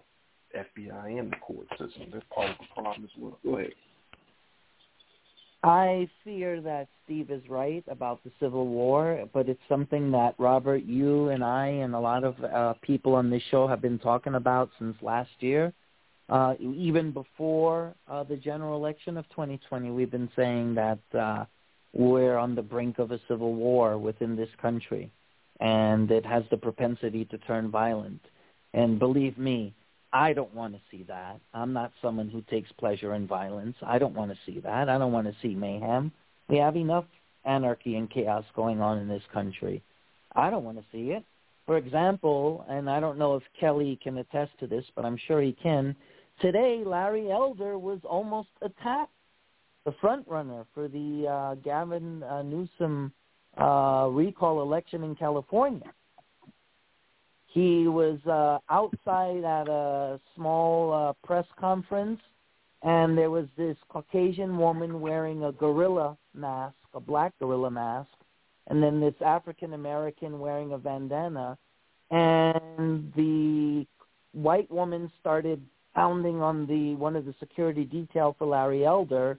Um, the African American was pretty much saying all kinds of profanities. He's a sellout for the black people, uh, and you know his security detail to rush him uh, to safety inside his SUV. But the uh, African American guy was trying to attack him almost got some blows to Larry Elder's back. So uh, I think he's going to have to revamp his um, security detail, that's for sure. Uh, but notice how the left indulges in violence when they see things don't go their way. And they know that Gavin Newsom's time is almost up. Mm-hmm. Nobody, if, if you were to ask months ago, if you were to say months ago that Larry Elder would be the front runner and leading in a significant lead against Gary Newsom, I would have said, you mean the guy who does the pain relief commercial? Yeah, right. And Arnold was a wonderful governor, California as well. I'd be like, no way. But, you know, lo and behold, that's the thing about politics. Things can change from night and day, from day to day. You never know. Yes, um, he actually has a real chance in hell in finally turning um, the governorship back to the red column. And uh, I think that's why the left is freaking out. And this was only orchestrated by two people, just for the record. Uh, it was just the Caucasian woman and this African American guy in a bandana. And I thought it was very offensive that she was wearing a, a, a black gorilla mask. I don't know what she was trying to imply. Um, and so I, I, I'm pretty sure Kelly could attest to this because uh, if it made the national news all the way to North Carolina, I'm pretty sure it made it to uh, uh, California as well. But yes, yes, Stephen, um, that is my fear, is that I don't want us to get to violence before 22 and 2024. I wake up every day and I pray to God. I sincerely do. And I tell him, God, just please, I know we're falling apart as a country at the seams, but just hold us together just a little bit longer for the sake of so many people so that lives are not lost unnecessarily. Hold us together. Get us through 2022. Get us through 2024. And I'll defer back to you, Robert. Well, just got a. Uh, I've been trying to bring in uh, the Skype call. They pushed one on the number dial about wanting to come into the show, but I, I haven't been able to hear from them. Maybe I'll try in a little bit. Um, but I just got this. Uh, this article here just came up uh, here on Twitter, and it's not a real big article, but it, I mean, it literally just came up. Um, it says Arizona State Senate Wendy Rogers, uh, Arizona canvassing 299,493 impacted votes. Conclusion: Election in Maricopa must be decertified. And this um, this article here uh, Okay, it says Arizona State Senator Wendy Rogers was lighting up Twitter this morning after Seth Keshel and Liz Harris made it apparent on Bannon's War Room to present their canvass findings and estimates. It says Rogers shared some of the statistics that former Army intelligence Captain Seth Keshel shared with her. It said, canvassed two precincts fully and large sections of precincts throughout the county, interviewed more than 75% of towns slash cities, uh, in America have residents. Sample falls within 95% of scientific accuracy for extrapolation. One, votes uh, lost, votes lost of stolen, not record. not recorded at county level, and that just gives a bunch of numbers. I'm, it's kind of uh, they should have really did better with writing this article here because it's not very. Um, it's not the Gateway Pundit. I said I just I just seen it on on Twitter, so I thought I'd bring it up. But apparently well, the me, numbers uh, are starting to come out. All right. So here's what I got from one of my contacts. They texted to me while we're on the show. Yeah, Steve Bannon War Room and Liz, uh, what's her name? Liz Harris. Okay. Canvas50.com. And that website's probably flooded and overwhelmed with hits right now. Basically, uh, one in three Arizona voters canvassed have had their votes vanished.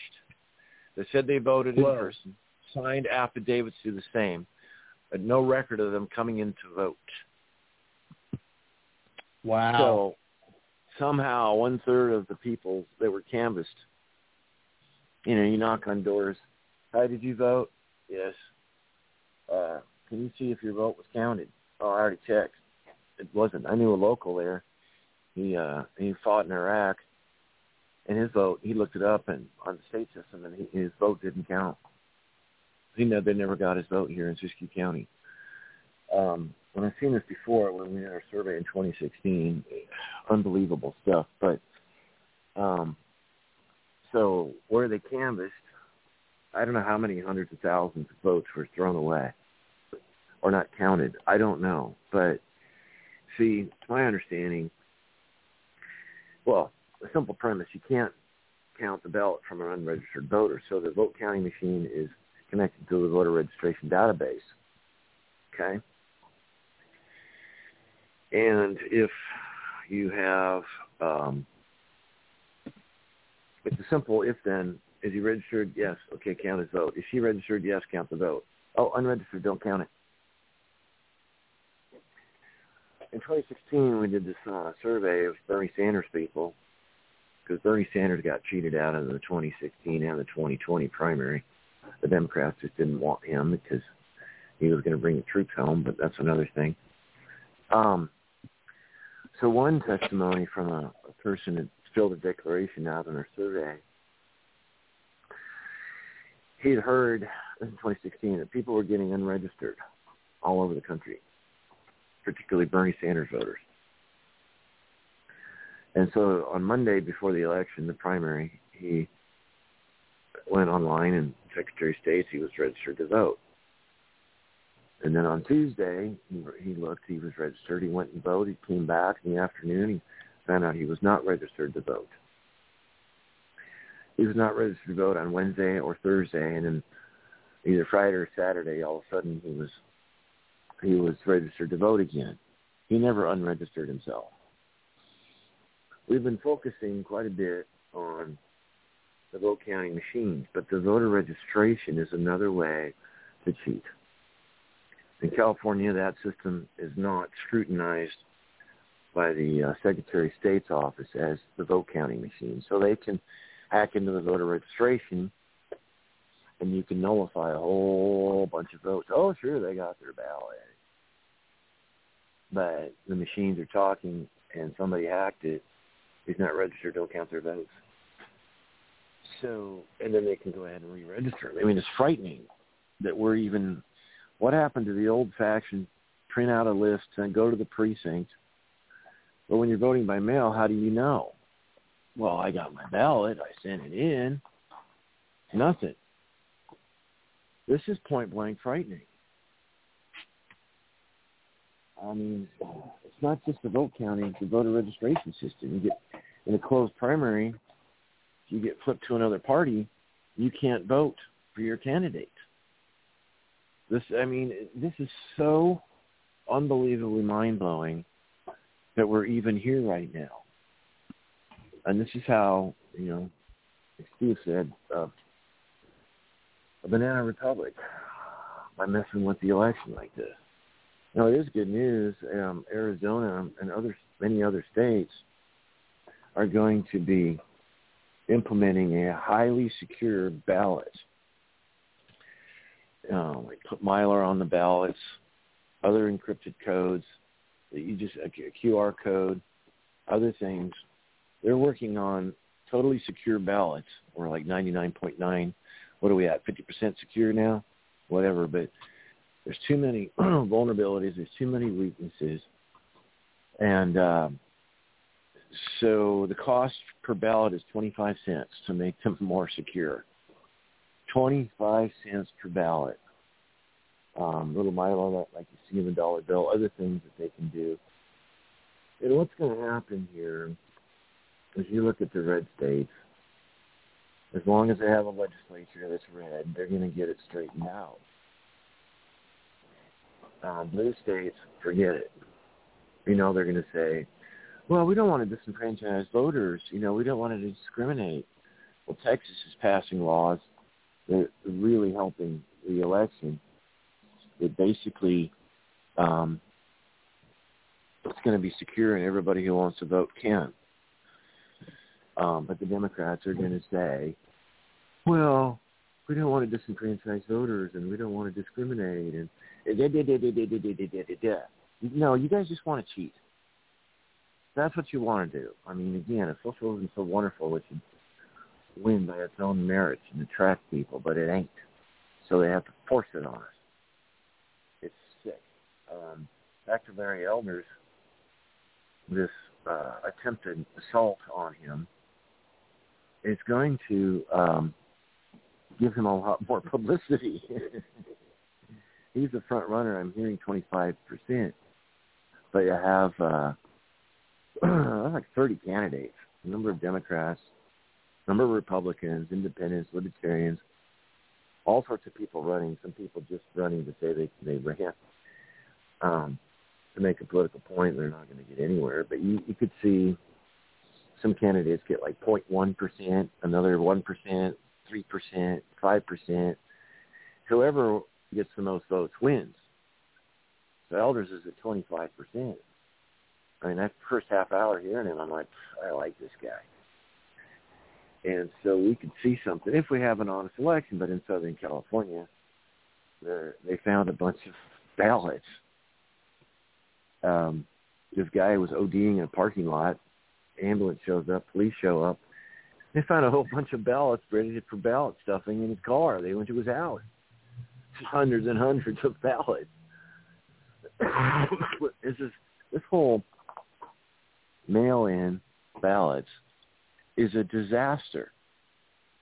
Um, in California, everybody is mailed their ballot, and it depends on the counties. If the counties want to have precincts, then you can take your ballot to the precinct and submit it that way, or you or you can take it and put it in a drop box or in the mail.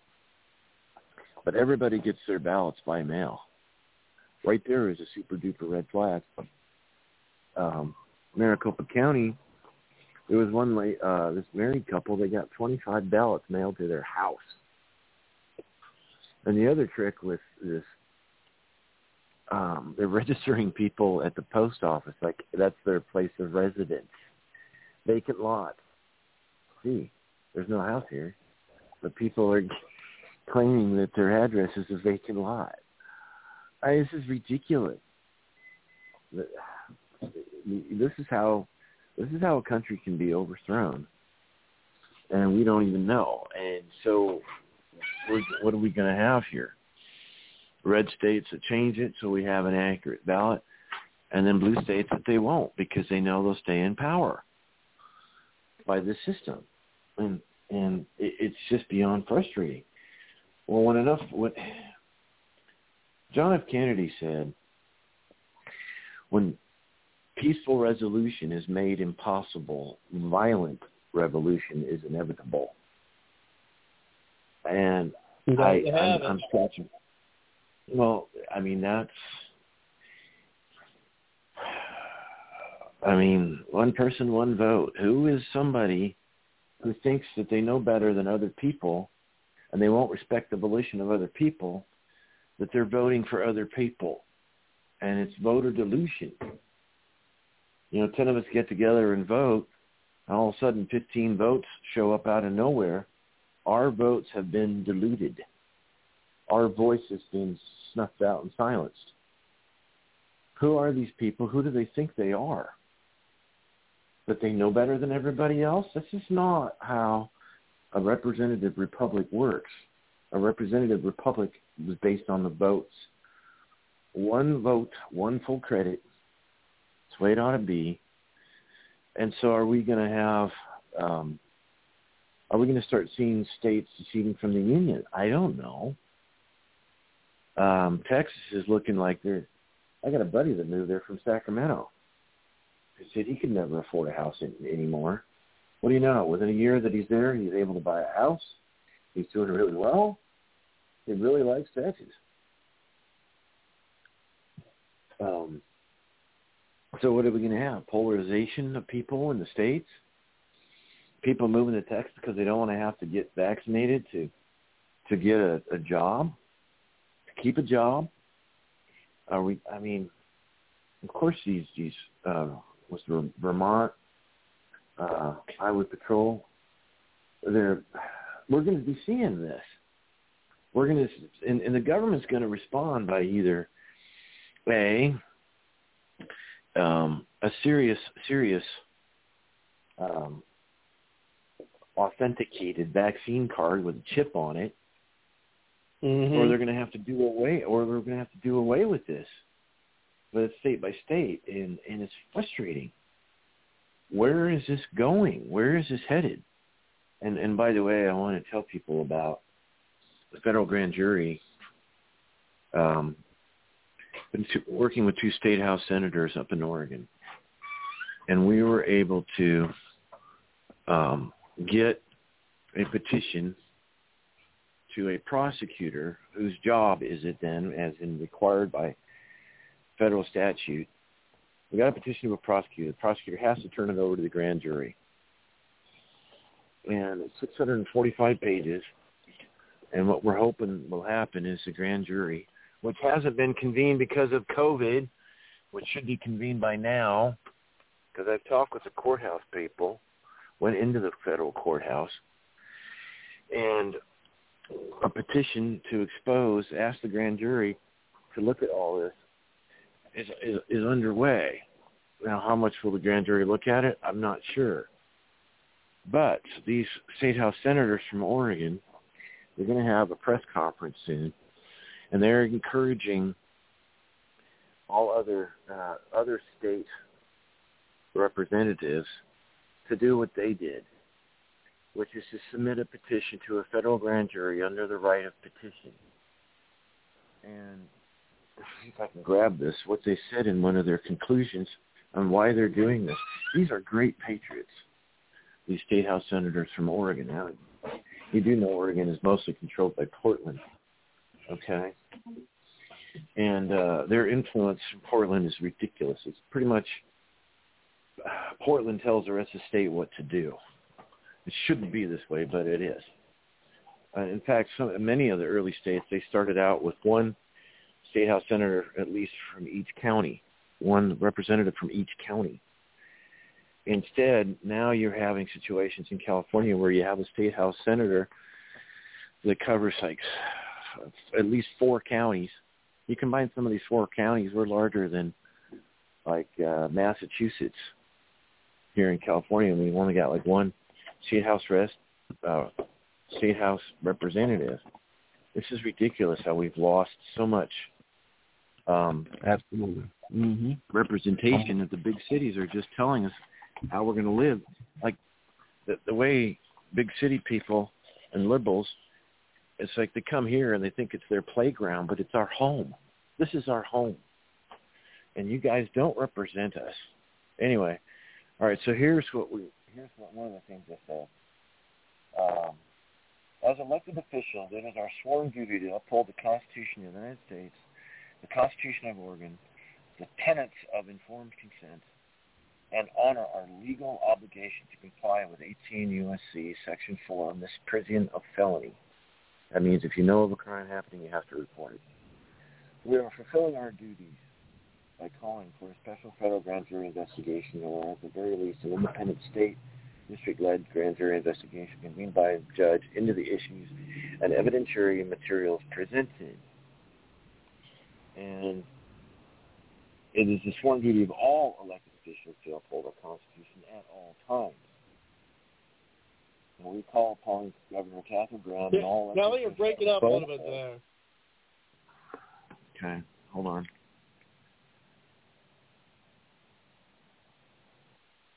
It says it is our sw- it is the sworn duty of all elected officials to uphold our constitutions at all times. We call upon Governor Katherine Brown and all elected officials from both sides of the aisle to honor the oaths of service we have sworn ourselves to and join us in championing, championing a thorough grand jury investigation into the matters we are presenting. And there are 11, 1,718 Oregonians and 53,000 Americans have also signed on to this petition. So there'll be a uh, press conference soon on the State House steps, the capital of Oregon in Salem, very soon. And we'll see, and I hope that other states, even governors, attorney generals, will submit petitions to federal grand juries all over this country to investigate all the fraud involved. The death certificate reporting method was changed illegally and it violated the Information Quality Act. All sorts of problems. Um, so we hope that the accountability rains down upon uh, Fauci and company for doing this. But we shall see in the months to come. But if that's any type of encourage, encouragement to people, uh, we'll just have to see what happens. Yeah, well, you know, I've been saying, I mean, the, the two most, at least in my opinion, the two most important issues of the day are stopping the COVID vaccine mandates and election integrity. I think those are the, those are the two most important because I mean, if, if we and I hope you're right, Joseph. I hope it's going to be impossible for uh, them to steal the election again because I think that that's the only way they can win. I mean, I think they're making such a the, the Democrats are, are making such a mess of things that I think that's the only way that they can win the House and the Senate is if they cheat. Frankly, I just don't see how they can win without it. Uh, you know, but I, I still think I, I I hate to- to say it, but I still think there's there could be a shot. I mean, we we knew it was coming in, in 2020, and they were still successful. We knew it was coming in 2020, but we didn't think that the the RNC was going to throw tr- Trump and Pence No. under the bus. That that's what none of us ever thought we were going to see. And shame on the Republican Party because also the chairwoman uh, participated, and basically everyone threw Trump under the bus. Uh, that we could not foresee coming. But if I have to add a third thing to your list of what's really important, it's also the humanitarian crisis on the border, and fourth, if, Yeah. and fourth is Afghanistan, without a shadow of a doubt. There's still Americans stranded, and they will not let the chartered planes leave. And there's contradictory information. One from one side is saying it's the Taliban that's uh, not letting the flights take off, and there's other sources that are confirming it's the State Department that's not letting the charter flights take off.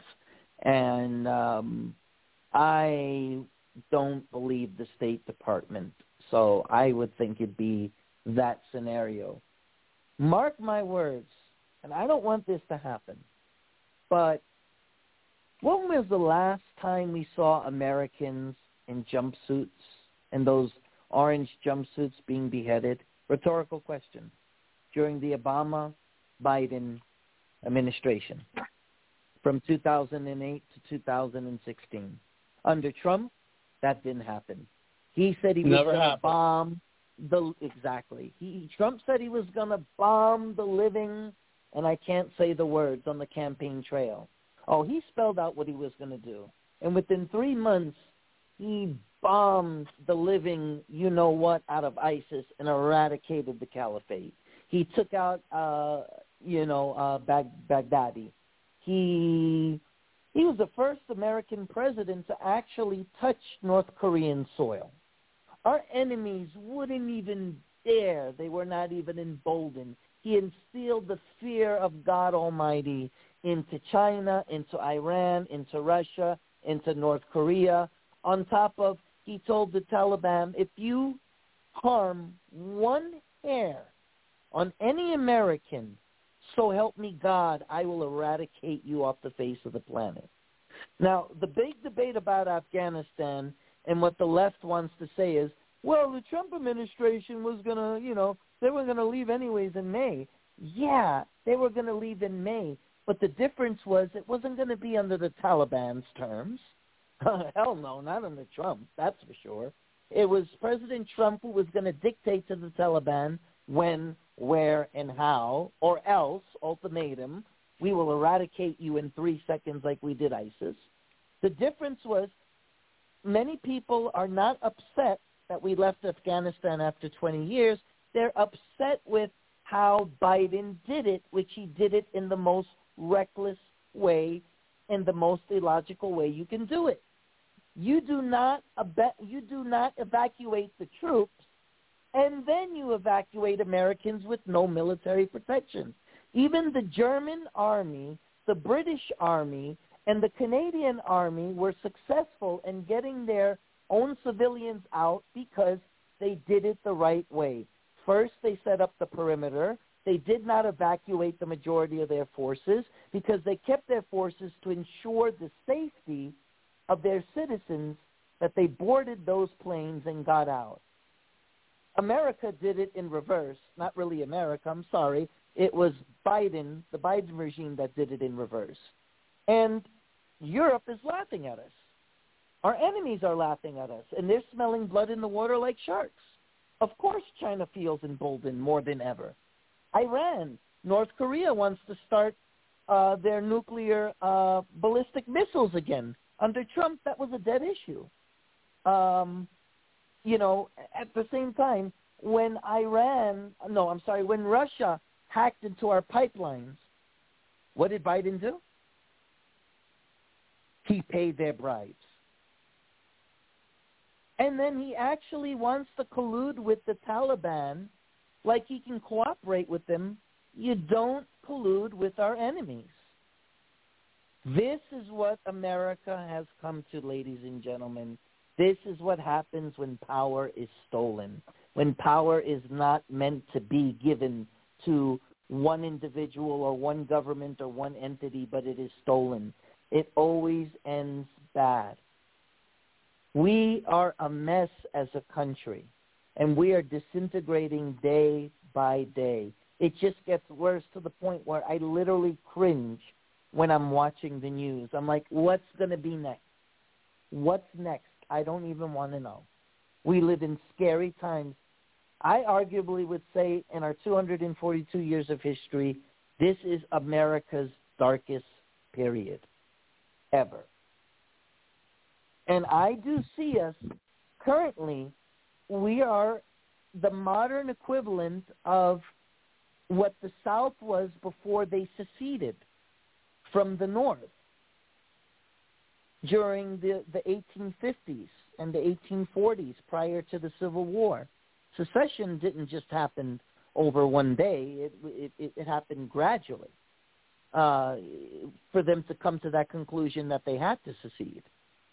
And I kind of see that we live in a modern day projection of that in, in, in, the in the retrospect that the red states are operating as the bastions of freedom and the blue states are the bastions of tyranny.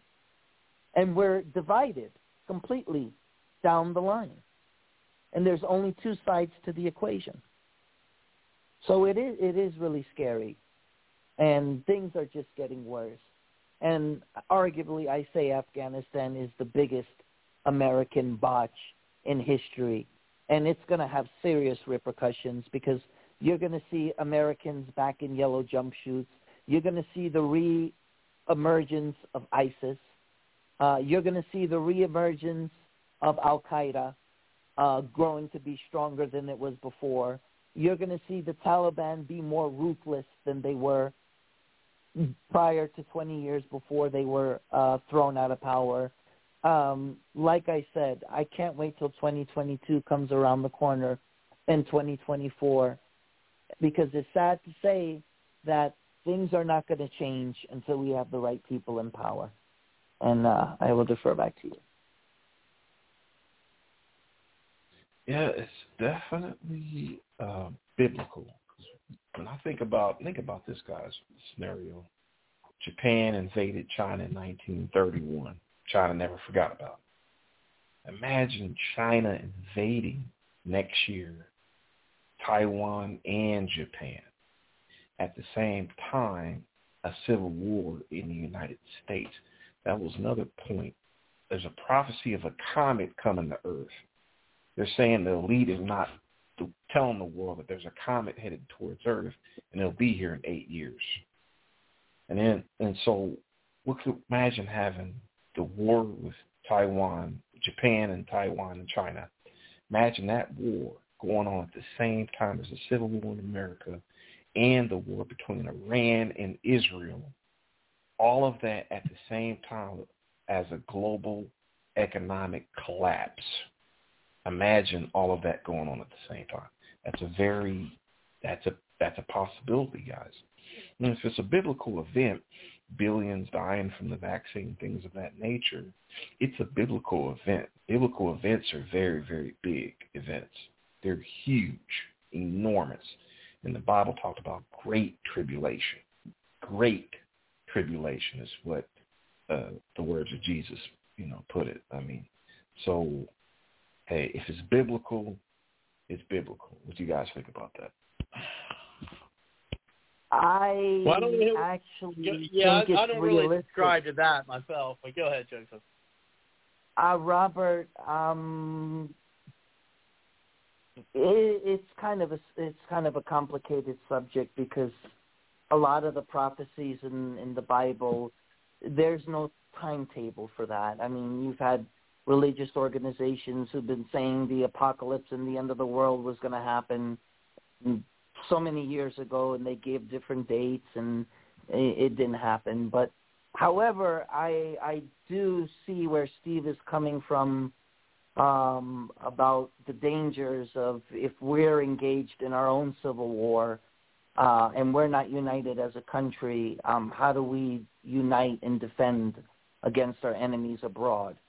And by far, you know, our enemies realize that Biden is by far probably the weakest president we've ever had in history, and they are going to capitalize on that. That's what scares me. Uh, I just don't know when, where, and how. And that's why I just pray that 2022 and 2024 can't come any quicker. That's for sure, because nothing much is going to change until those dates occur, and that will determine the fate of our country. Will we go on to survive and being uh, remaining a constitutional republic, and will we remain the free leader of the world, and will we uh, remain the land of the free and the home of the brave? And I have every confidence that we will, because we will fight to ensure that it does. We have no choice. It's human nature.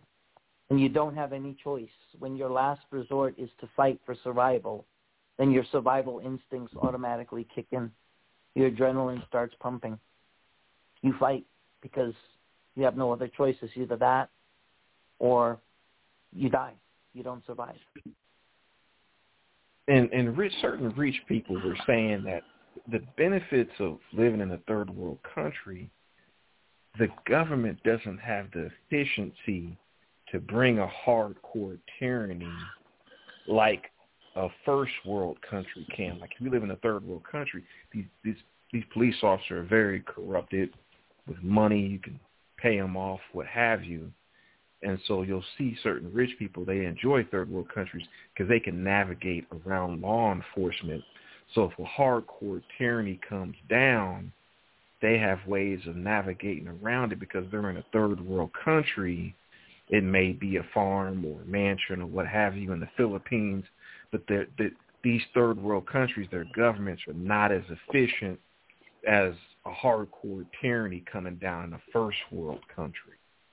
First world countries can bring out very hard totalitarian, authoritarian, and they have the money and the resources to bring it down. The citizens in Mexico, they're so busy fighting the cartels and stuff, it's going to be hard to really focus on you. You know what I mean? Now, as long as you stay out of their way, that's that's that's what foreigners need should do. And most of the deaths in Mexico, it, it, it's car, cartel versus cartel, the government versus the cartel. That's what that's going on. Most of the time, foreigners, there's plenty of foreigners that go to Mexico. They're on the Cancun beach and they don't have a problem because they're staying out of the cartel's way. That's the big thing. And so that's why you have certain rich people. They enjoy these third world countries because they can navigate around law enforcement. What do you guys think about that? Uh, not in Mexico. If you have an American passport, Americans are the highest uh, number of kidnap ratings by the cartels, by far by the cartels, is statistically proven. Uh, even the uh, American embassies are warning for Americans not to travel to Mexico. It is not safe. They are especially targeting Americans. I can't speak to other countries, but they do target Americans with American passports. And it's not a matter of um, you getting in the cartel's way. It's just um, it's just how the cartels send their message. It's a form of retribution for what they believe is uh, America's role in uh, you know, interfering with their um, human trafficking and their coyotes crossing the border. That's their way of retribution against Americans. And, um, you know, hey, to each is their own. But uh, if I had all the money in the world, I wouldn't want to live in a third world country. Uh, my mother was born in Colombia, South America. Um, I used to go there from the age of 5 to 14. I saw one-year-old kids eating from garbage cans. I wouldn't trade my country in a million years to be living in a third world country with, uh, you know, blackouts and electric going out and um, getting dysentery and having to worry about drinking the water and the way they live in third world countries. If I'm going to have a mansion, I'm going to have it in the good old United States. I'm definitely not going to have it uh, in a third world country. I mean, what what you see, the poverty over there. There's no such thing as Social Security. There's no such thing as Medicare or Medicaid. If you're sick, the hospitals will not even admit you. They'll let you die in the streets like a dog. Uh, I know because I've been to Colombia, South America, which is a third world country. Uh, it's you don't know it until you've seen it and you've experienced it. And maybe to each is their own. But if I were rich, that would be the last place I'd want to be. Uh, I'd want to be in the good old United States of America. Hell, that's why people from all over the world to this very day, even from Colombia, even from Central America, from Africa to this very day, they'll they'll tell you, I would not trade the United States for my own country in which I was born and raised in a million years. And that's why immigrants continue to come here illegally or legally from all over the world because they've actually lived in these third world countries and they know what it's like. And maybe you have the half percent that have their mansions, but they have to have a security detail everywhere they go. These are very dangerous countries, even for the rich. The cartels do target the rich, people who have money, uh, especially in Colombia, South America, and in Mexico. So not safe, not even in Cancun. There's a high uh, rate of abductions of American citizens as well. Um, back in 2000, it was safe. I lived in San Diego. I used to cross the border to go in Tijuana. That's when things were relatively safe. Today, uh, there'd be no chance in hell I'd want to go. Uh, I would never go to Colombia. I would never go to Mexico. I wouldn't be safe. I have an American passport. Uh, I'd be a target number one. I probably wouldn't even come out alive. Hey, uh, I wanted to uh, read something here, if I can, Robert. The uh, Four Horsemen of the Apocalypse. Are you going to turn this into the Bard's Logic Bible Hour, or what did you call that, Kelly? well, I don't know. I would tease you. I would tease you because somebody else would introduce a biblical topic, and uh, you know, Bard's Logic Gospel Hour. It's kind of funny. Um, what, because you know, which our, ironic because your your your host here is is, is pagan, and I have this on my shows. But, you know, go ahead, Kelly. wait, wait, wait. Are we are we collecting donations before Kelly yeah, starts? How, are we how collecting many pagans donations? do you know will allow them that you to have this on their show? Go ahead, Kelly. I'm just go ahead. Wait, wait, wait, All right, Robert. so- before Kelly says anything, are we collecting donations? If this is going to be the biblical hour, donations? Anyone? No. Well, yeah, there you go. for Bard The- Logic, the- please. Yeah, the Anything Bard's? Logic Continuation Fund. there you go. That- That's a good one. That's a good one. Yes, yes, Kelly. If you can donate five dollars to the Bard Logic Continuation Fund, you have the whole hour to yourself. No, if you could donate a hundred dollars, you Oh, have the whole hour a cheap hour, man. Let me tell you. oh, anyway. All right, so this is Revelation 6, the four horsemen. I'll try to get through this quickly. Okay. I watched as a lamb opened the first of the seven seals, and I heard one of the four living creatures say in a voice like thunder, Come. I looked, and there before me was a white horse. Its rider held a bow. He was given a crown, and he rode out as a conqueror bent on conquest.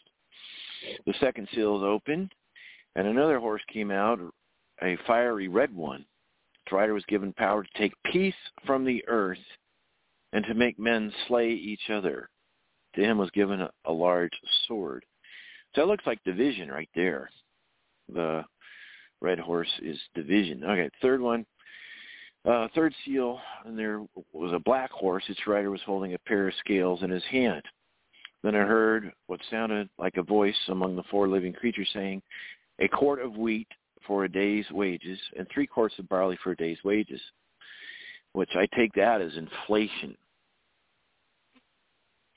So somebody's conquering the world, then division, then inflation. Now the fourth one is the scariest. When the Lamb opened the fourth seal, I heard the voice of the fourth living creature saying, Come. I looked at there before me was a chloros or green horse. Its rider was named Death and Hades, was following close behind him. There was given power over a fourth of the earth to kill by sword, famine, and plague, and by the wild beasts of the earth. So according to this prophecy, the world's going to be a mess. Conquest, division, inflation, and then comes uh, plague and starvation. But a fourth of the world is going to die. Now, I wonder if our natural immune system um, is, well, it's been amazing because the human race has survived all sorts of black plague, the Spanish flu of 1919, um, other things. Um, but for a fourth of the earth to die, yes, it's not, not it's sword, famine, and plague. Well, you have famines, plagues seem to take over too. But I'm wondering if if somehow man weakens man's immune system, and you have mass die-offs of people from disease. Yes, sir. That is in prophecy, buddy. And another thing, that these this prophecy of these biological weapons are going to turn people into flesh-eating zombies. And before you laugh, that was prophesied by Nostradamus 500 years ago. That in the year 2021, there was going to be flesh-eating zombies. And there's other prophecies from people that don't even, never even read Nostradamus that the vaccine is going to turn people into flesh-eating zombies so that you kill your loved ones that you sleep in the bed with. That's a prophecy. Well, I don't know Another about. one. I, I'm I'm sorry, uh, Yeah. Steve. That's that that's pretty far fetched. Uh, I would have to. That definitely falls under the category as I will I will believe it when I see it. Me too. Me too. Robert, I agree with you 100% on that one. I'm in agreement with you, um, and I am a person of faith, but I no, I'll see it when I believe it. I'm, You know, you know uh, whether it does or doesn't happen. I'm prepared because I watched the movie Zombieland. You know, the double tap is really important. I said, the, hey guys, I said the same thing, man. I said, hey, I believe. Don't forget I the double it, tap. But look it up, guys. Look it up. Mad mad cow disease in the brain and rabies in the brain can turn humans into flesh-eating zombies. And they were talking about these biological weapons like 10, 15 years ago. And these got underground military bases. And since we don't know what they're doing, we have no idea, but there's prophecies that they're going to release a lot of biological weapons in the United States of America because they want to reduce the population. They want to get the numbers down. And that what's going to happen is going to be World War III, and the United Nations is going to offer the solution for one world government, and then they're going to get rid of nation states. Like uh, you won't have Canada anymore. You won't have the United States and Mexico anymore. They're going to get rid of nation states, and then we all go into the one world government, United Nations, and uh, with a lot of people believing Barack Obama is going to be uh, heading the the UN as the beast. So that's World War Three is, I mean, you know, it, it's got to happen. You know, if you're gonna, you have to convince people to join that one world government, to give up sovereignty, and to join that system. You know, so yeah, and that's why that's why I always tell you guys, you know, just read your Bibles and pray about it, so you won't There are a lot of prophecies, but there are a lot of contradictions in the Bible. There are a lot of contradictions in the Bible, and the Bible was man-made. And believe me, I'm not attacking religion. This is why I don't like to even get in the subject of religion and politics. But since that door's been open, uh, as a person of faith all my life who believes in God, I don't go to church, and I'm not ashamed of it. I don't read scriptures, and I'm not ashamed of it. I like to be a person of action. I like to be a person who's going to do good with my actions like Jesus did. Because at the end of the day, if you see a homeless person and they're hungry, is praying for them going to fill their belly or buying them food is going to fill their belly? If a person needs shelter, is praying for them going to help them or giving them a roof over their head is going to help them? And so at the end Well, of Joseph, the day, you know, I got a lot of critics. A lot of religious people say I'm not a true religious person because I don't go to church and I don't read the Bible. And hey, they could take a number and they could they could join the line. I could care less. All I know Hey, is Joseph. I love I love my religion. I love my God. I have my personal relationship with him. But at the end of the day, in the Bible, there are a lot of contradictions in the Bible. There always have been. Some people can take extrapolations from the Old Testament or the New Testament or cherry pick what they like. But is one of the reasons why I don't even like to get into this topic. At the end of the day, though, the zombie thing that is way over the top. Um, I don't subscribe to it, but you know, you never know. We could, if you also watch the movie 28 Days Later, uh, maybe Kelly, you also have a, a, a chance in surviving the apocalypse because you are an expert in Zombieland and 28 Days Later, so you probably know how to duck and dive. And, uh, you'll probably know how to duck and dive from the zombies and do all that stuff. And while while while Steve and I will be demolished and we'll be like, Kelly, where are you going? Aren't you going to teach us your tricks from the movie? And Kelly will go, Hell no, I'm going to save my life. You should have watched the damn movie on Netflix when I told you. I'm, you're on your own. And he'll go ducking and Well, running over there. I watched Zombieland. I know how to duck you, zombie. Wait, I know how to kill you, zombie. I watched 28 Days Well- Later while Robert will be going, oh, Lord, what happened? Well, there, there's I should have also uh, there, there's also Shaun of the Dead, which is uh, quite amusing. Um, in the movie, he's got to shoot his own mom, but uh, Shaun of the Dead is a British film. It's just funny. Anyway, um, well, I got a question for you there, Joseph. Is because I've I've read the scriptures through and through, and I don't find contradictions. And you said you don't read the scriptures. How can you know there's contradictions?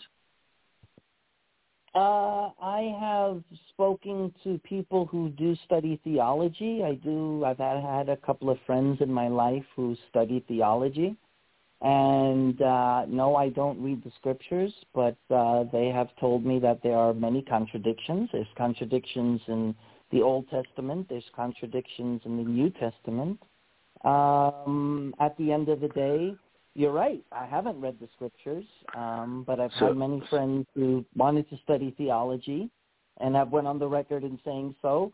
And ask yourself this: I mean, to be honest, um, as a person of faith, I don't even need to read the scriptures to know their contradictions because you have a denomination war that's existed for hundreds of years. That's why I am a non-denominational person. The Catholics are out there saying that they are the true church. The Mormons say that they are the true church. The Baptists, the Lutherans you literally go to their churches, and how do I know? Because over the years, I've been to different denominational churches, and they do not preach the Word of God. They preach their own doctrine. They don't try to preach the Bible. They try to convert you into being a seven-day Adventist or a Jehovah's Witness, and they always placate and they always state and they always start with saying, we are the one true denomination. We are the real denomination. All those other denominations are false. All their prophets are false. I've actually been to churches many times and heard them spew that. When I go to my non-denominational church, when I used to go, but I don't go anymore, uh, for my personal reasons, they preach the word of God. They're not up there on the bully pulpit trying to sell you their denomination along with their doctrine, which is why I, for my personal reasons, I don't go to church and no, I don't read the scriptures, but I do have humanity. I do have a heart. And I'll say one more thing. For many people out there who say they are good Christians, for you to be a good Christian, first you need to deem yourself to be a good human being before you can even say that. And I find that a lot of people have committed a lot of horrors and egregious acts in the name of religion. And I find that to be hypocritical. So I tell people, if you want to profess yourself to be a great Christian or whatever religion you subscribe to, you may want to start out with being a good human being first. That's a starting point. And uh, so, you know, that's my stance on that. And I don't want to get any further into the topic, only because it's a Yeah. very sensitive topic, and I don't want to turn it into something that it shouldn't. So I am going to shut my lips on that topic going forward. Like I said, I didn't open the door. I know the door wasn't open intentionally, but this is exactly why religion and politics is a is a dangerous cocktail when you combine it together. So, and You know, uh, you do, and I'm you gonna- know I help. And I'm, You- hold, you do- and you- I'm gonna I'll, hold on, guys. I'm I'm gonna end it at that because we we got um, what I think at this point more pressing matters. Now, this is something that we're going to hear more about tomorrow, and we'll we'll, we'll see if the, if this um, deserves the attention that, that that we're giving it, or if it's just going to be, you know, a flash in the pan. But this is a, an audio I want to, I want to play. It's very brief, 15 seconds, and it, it's telling. Now we all know that Jen Psaki has a tendency to open her mouth and put her foot in it, um, which actually, in a weird way, I would actually like to see her do that. But anyway, that's only because it's Bard's Logic After Dark. Uh, but anyway, um, and frankly, she's not difficult to look at, but she is an idiot. Uh, but anyway, I do want to hear this, and, and this this is for voting, and you just got to hear it. To, well, I, I almost want to say to believe it, but listen up. There will be new steps the president announced tomorrow. Absolutely.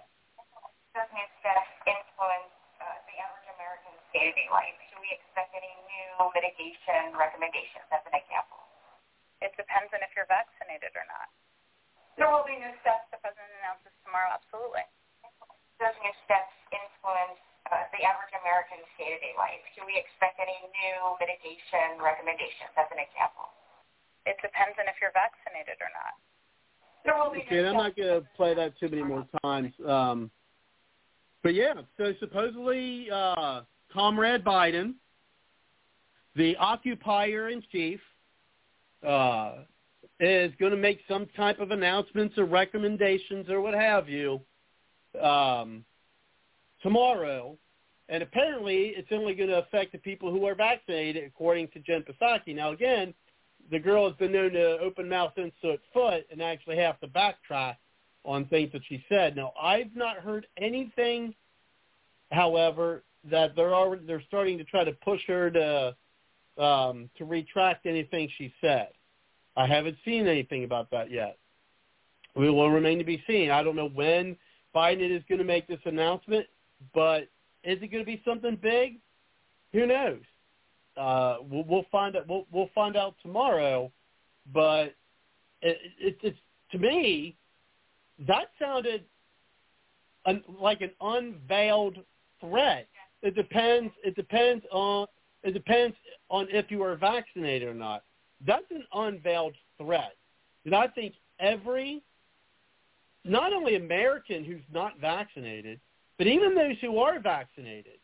So what's going to say that next thing that comes down the pike that the government is going to try to make you do is not going to affect your life in some way, make you know, manner or form.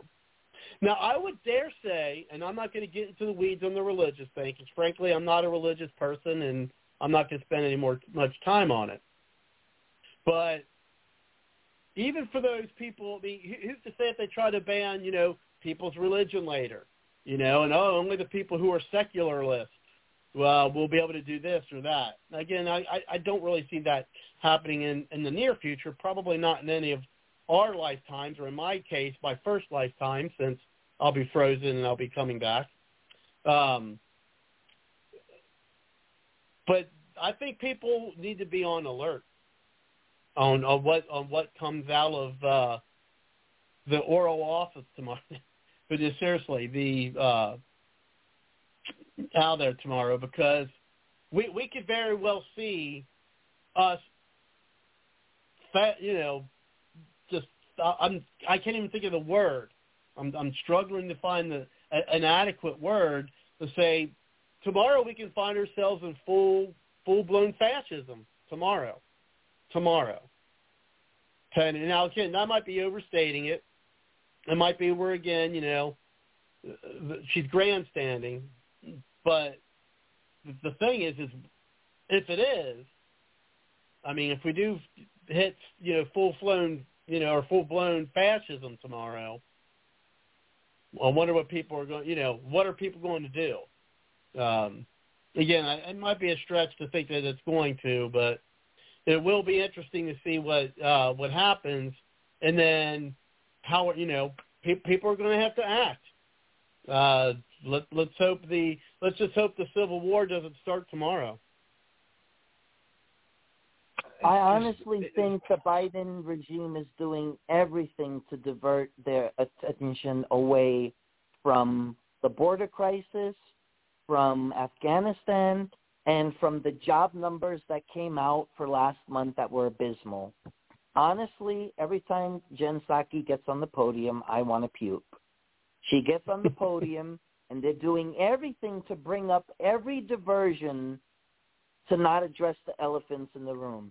So I wouldn't be surprised tomorrow if they talk about COVID or how they think that they need to have more uh, lockdowns until we get this thing under control because it's not under control because of course they don't want to talk about Afghanistan. Of course they don't want to talk about the blunder on the border uh, uh, of course, they don't want to talk about the, the real elephants in the room, so they want to divert. So uh, today, uh, Biden was speaking about, you know, different things, uh, national policies, and, uh, you know, everyone was saying, a lot of people were saying, you're, you're, you're just diverting away the attention from Afghanistan, from the border, uh, from the job numbers. That's what you're trying to do. But it's, it's, it, it, it's not going to work um, you have uh, family members of the 9/11 victims who don't want Biden to be there. You have Biden who's being heckled and booed by crowds, who's being cursed at by Gold Star families. You didn't even see that happen when Obama was president. That just tells you how far worse it is under the Biden regime. And where is Kamala? She's non-existent. Robert, is she still vice president? Because you rarely see Kamala except once in a blue moon. She must have the easiest VP position in the world. All she has to do is show her face every here and there, and that's about it. So, you know, in all honesty, um, let's see what happens tomorrow. Let's see if it's another diversion or another scolding of uh, the governors of Texas Abbott and, and, and DeSantis or some other lecture about COVID because for as long as the Democrats can maintain that this is still a public health crisis, they can condone or they can justify them continuing to exert their uh, powers and these lockdown draconian measures or these emergency powers for as long as they can maintain this a public health crisis. Ladies and gentlemen, get over it. We've had, we've been with COVID for oh, almost two years. Get over it. It's not a public health crisis. It's not. It's only in the Democrats' delusional mind. And I'll leave you with one more thing. When I was diagnosed with pneumonia due to COVID-19, first hospital I went to, um, when they triaged me, they had asked me if I was vaccinated or not. I said, no, I'm not vaccinated. So this doctor comes out and he goes, oh, I heard you're not vaccinated. You know what we do to people who are not vaccinated? And I go, no, what do you do? Well, we send him home because the infection is viral with no medicine. You just got to quarantine. And I says, doctor, you're discriminating against me because I'm not vaccinated and you're willing to send me home and not even check me out or do a chest x-ray or anything like that because I'm not vaccinated?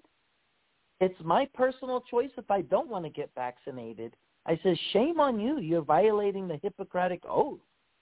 And then I told him all the side effects that come with the, the vaccines. And he said, well, I don't know where you're getting your information from.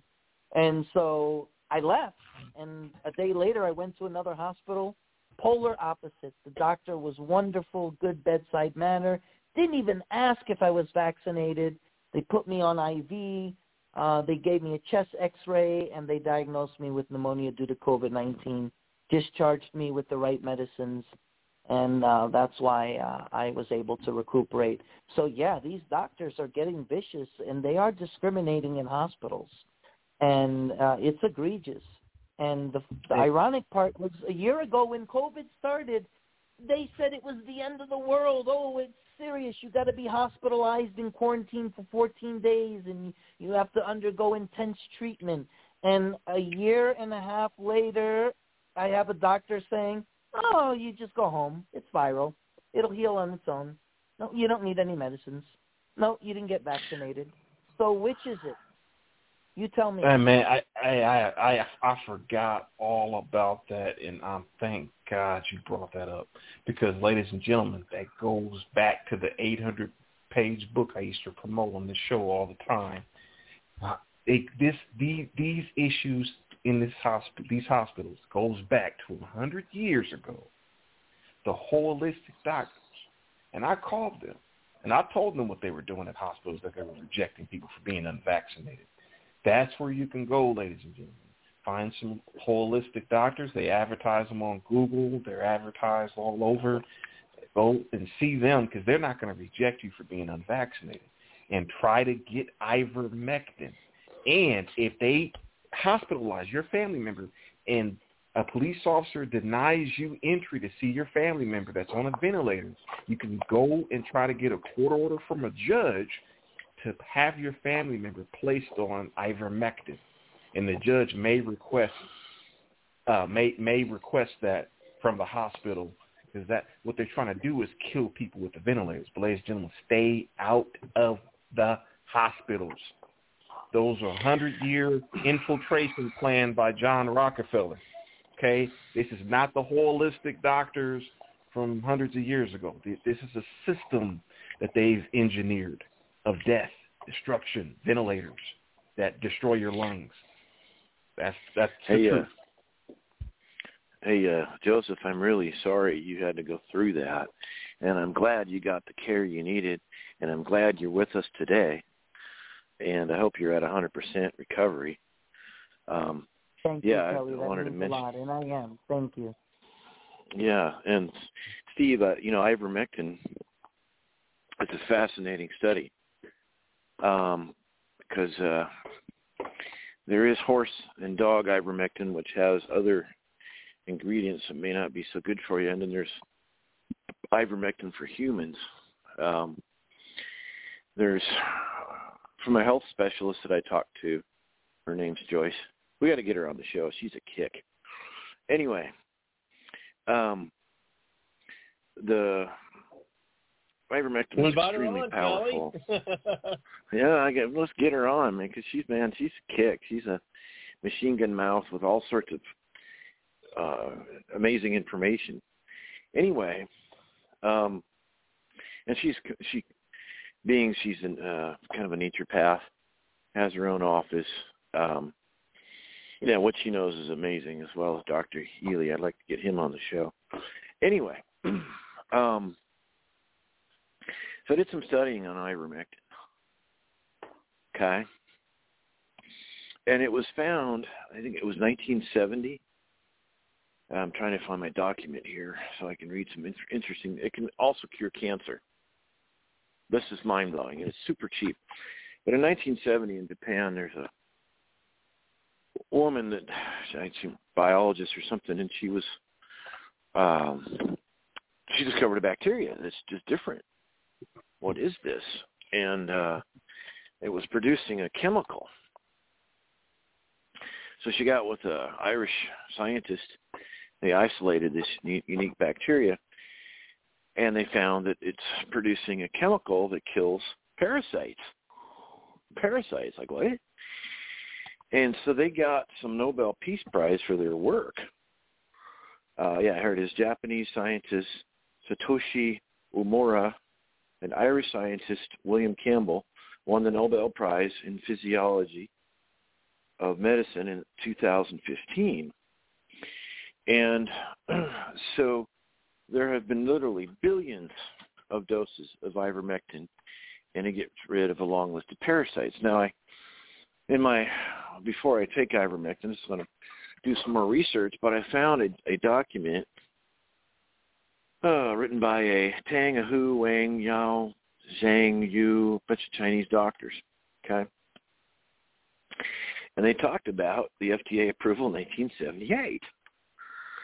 And uh, ivermectin not only has strong effects on parasites, but also has potential antiviral effects uh, IVM can inhibit the replication of flavivirus by targeting the NS3 case.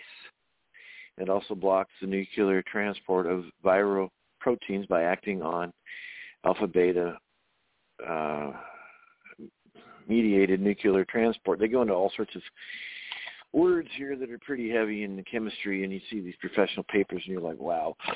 And so there's avermectin, ivermectin, there's like, it's like a family of, of chemicals. Um, and so they go into this document. I mean, the obvious is it's safe. It's safe. And so there's been a bazillion studies. They compiled a bunch of studies that are um, looking at the references here, 900 and, 114 references. So they've had to study all these different doctors. There's one, two, three, four, five, six, seven, eight, nine, doctors or scientists, nine um, nine of these guys studied these hundred and some documents on how it it works, and then they go into they're finding um, cancer cells kill itself in the DNA sequence. There is a suicide sequence. Cancer cells are cells that won't die. They should have initiated the suicide sequence known as apoptosis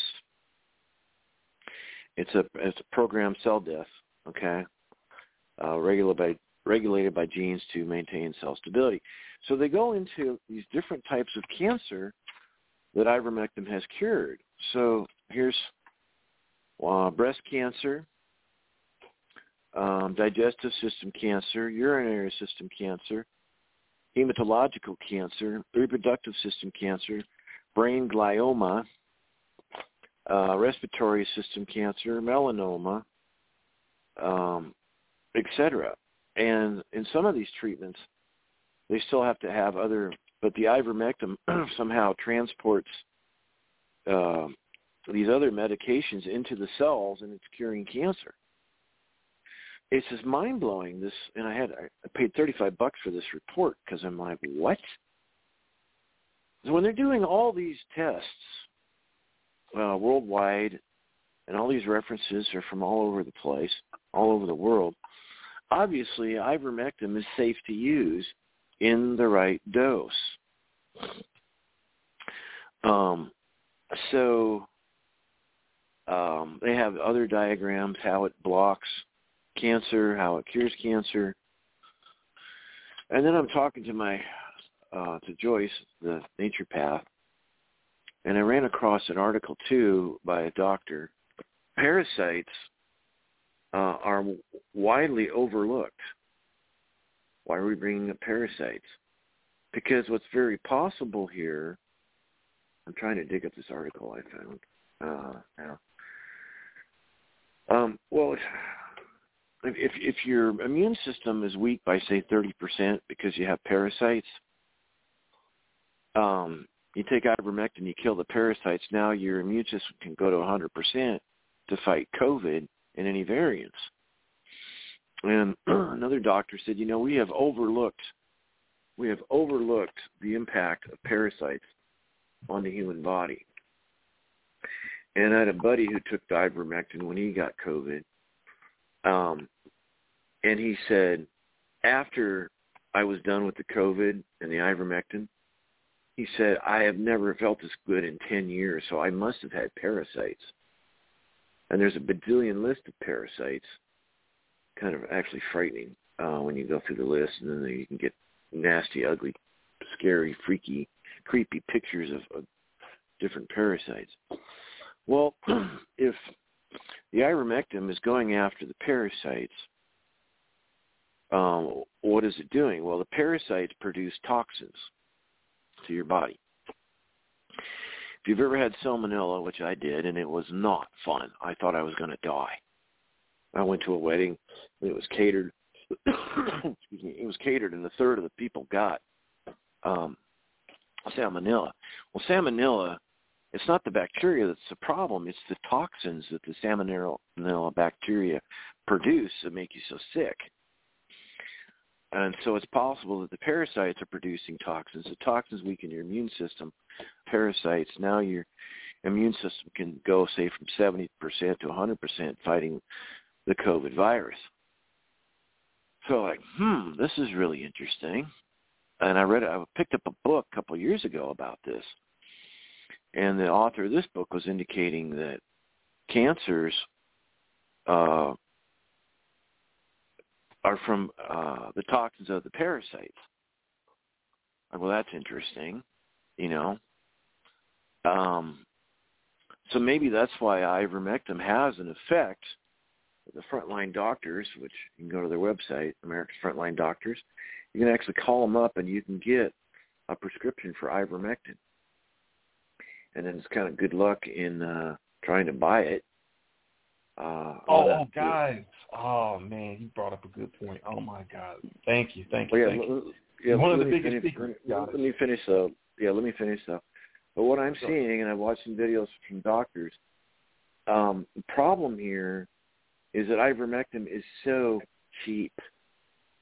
Uh, a new research out of Israel found that administering the antiparasite drug ivermectin to Wuhan, Wuhan coronavirus patients may help to drastically reduce the duration of infections, and all for less than one dollar a day.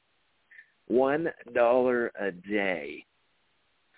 So you can't make the big pharma cannot make money on ivermectin because after 1970 and approval, uh, some say 78, some say 87 when FDA approved it, everybody and their brother is making it. And because it's not necessarily patented, you have the, the free market forces of competition, which brings us down to a dollar a day, ten dollars you got a 10 day uh, regimen of ivermectin, costs you $10, Big Pharma is not going to be making money on this. So, yeah, go ahead, Steve. Uh, big secret, guys. Holistic doctors are certified for the, by the state, and they can prescribe medication to you. You reminded me of that. Holistic doctors, a lot of people do not know that. They can prescribe medication to you that you can pick up from a, at a pharmacy. You, you can just go to a Google search, type in holistic doctor. Google Maps will find it on one of their websites and call them. But the state medical board can strip their license away. So this this probably won't last forever because I can imagine the state medical board is going to get involved and start stripping people's licenses away if they prescribe too much ivermectin to the public. The state medical board can bring them up for review, and that's what happens to a lot of doctors that speak against the vaccine. The state medical board will bring them up for review and take their license away. That's how they keep the doctors or nurses from from speaking, Bard, is is they'll take their license away and take their livelihood away. You know, they sat in Mhm. medical school all these years and they worked all this hard and they got a, all this student loan debt for the state medical board to call them up and, and, and strip them of their license because they had made a comment about a vaccine. That's how they keep Right. everybody in line. That's how they keep them all in line. So guys, but yeah, ivermectin, man. The Japanese, they they treated 500 patients. The chairman of the Tokyo uh, medical board approved ivermectin for the entire nation of Japan. They treated 500 people with it. Japan is definitely the top of the list of nations to move to. They're super safe, safer than the United States as far as crime is concerned. Um, Japan's definitely on the top of the list of countries you, you can consider moving to. They're very holistic. They a lot of people in Japan do not trust vaccines at all. Period. So Japan's on the top of the list. How about that Marine last week that was uh, forced to resign because he dared to speak out against the Afghan debacle with the occupiers in chief? Right. See, when you were telling me about how the doctors were either fired or forced to resign for speaking out against COVID, uh, it reminded me of that Marine. Shame on those occupiers in chief. So, you know, it's like our free speech at the same time is no longer free speech. And all this Marine was doing was implementing his constitutional right, and uh, they forced him to resign. So that is a travesty, um, especially someone who uh, was wearing the uniform to protect our country and our liberties. Uh, shame, shame on the left, shame on the uh, occupiers in chief. Banana Republic, Joe Biden. That's what you guys got right now. Banana Republic. Right, right, right. The the the banana before the banana, right? Or is it the thing before the thing? I'm not sure. Not sure, right? I don't know. Maybe I Kamala tell you, will man. I, I hope I hope he I, I hope he slips and falls on the banana peel. You never but he won't need a did you banana. put the- He won't need a banana you peel. He just needs a strong wind going up a flight of stairs. Well, I was about to say, Steve, are you sure uh, you didn't put that banana peel when he was going up the stairs of Air Force uh, One? That wasn't the banana peel that you accidentally had while you were riding with Joe Biden. Sure, oh, Steve, no? Man. You were never in the I Air Force couldn't. One with Joe Biden, creepy Joe, no? no, man, you've got to be a Luciferian Satanist to be associated with the left-hand path. I mean, you were doing it for the greater good. You put that banana peel there, you know. I mean, it's you know, accidents happen. I mean, you put a banana peel folks, there, I'm you know. try. I- real, I kinda real know, guys, maybe, we're you getting, know, I don't we're, know. we're getting close to we're getting close to closing closing comment, and I'm going to try one more time to see if the the, the Skype caller try to get in uh, is back so we could bring him in. we're, we're getting close to closing comments, so you guys go ahead. I'll be in the green room for a moment. Okay. And so, I, uh, guys, I got to give you one big unfortunate news point. There's multiple people saying multiple prophecies about an assassination of Donald Trump before 2024. I hope it doesn't come true. I hope it does not come true. And there's prophecies of Kamala Harris coming in and taking office. That Joe is going to step down because of the poll numbers. That's another prophecy that people people are talking about right now. And there's one that goes back to 1933 that there's going to be a woman that's going to be president in this country. Prophecy from William Branham. You can look him up. He was a prophet in southern Indiana, So, 1933. I, I want to ask you this, though, uh, Steve, while we're at it. Um, Yeah. Is, is of, of the prophecies that you you, you, you read up a lot a lot of them. Do you know any of the prophecies that came true? Let's see here.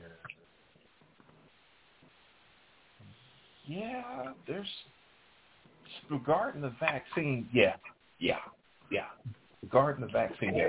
You guys can look it up on YouTube. It's called the Masters. The Masters Voice is the name of her YouTube channel. You guys can take a look at her. Yeah, she had a she had a vaccine prophecy that uh, that came true. So um, yeah, but Kamala Harris is a big one too. The people are tracking right now. Yeah, that she's supposed to get in and do a major damage, massive damage. That's the prophecy that Kamala's coming in to do major, major damage. Hope it doesn't come true, guys. I, I don't want America to be destroyed either. I'm just, I'm with you guys on that. I just like to go over these things just in case stuff start happening. Then we'll know that okay, we're we're definitely headed down the wrong path. If stuff start happening, but but yeah, one of her big ones was the vaccine uh, mandates. That was one of her big ones. Yeah. All right, I guess the closing comments come to me.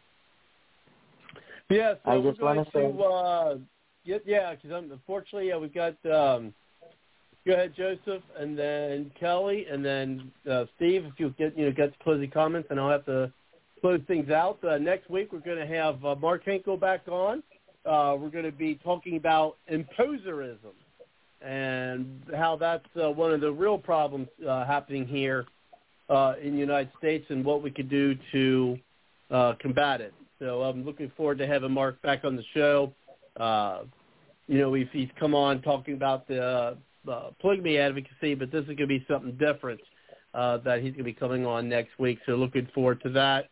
Um, I still got all kinds of audio that I'd like to play at some point, but I guess um, 'cause I'm, I'm extra busy on a couple things now because I'm, I'm really getting involved with um, trying to stop these vaccine mandates locally.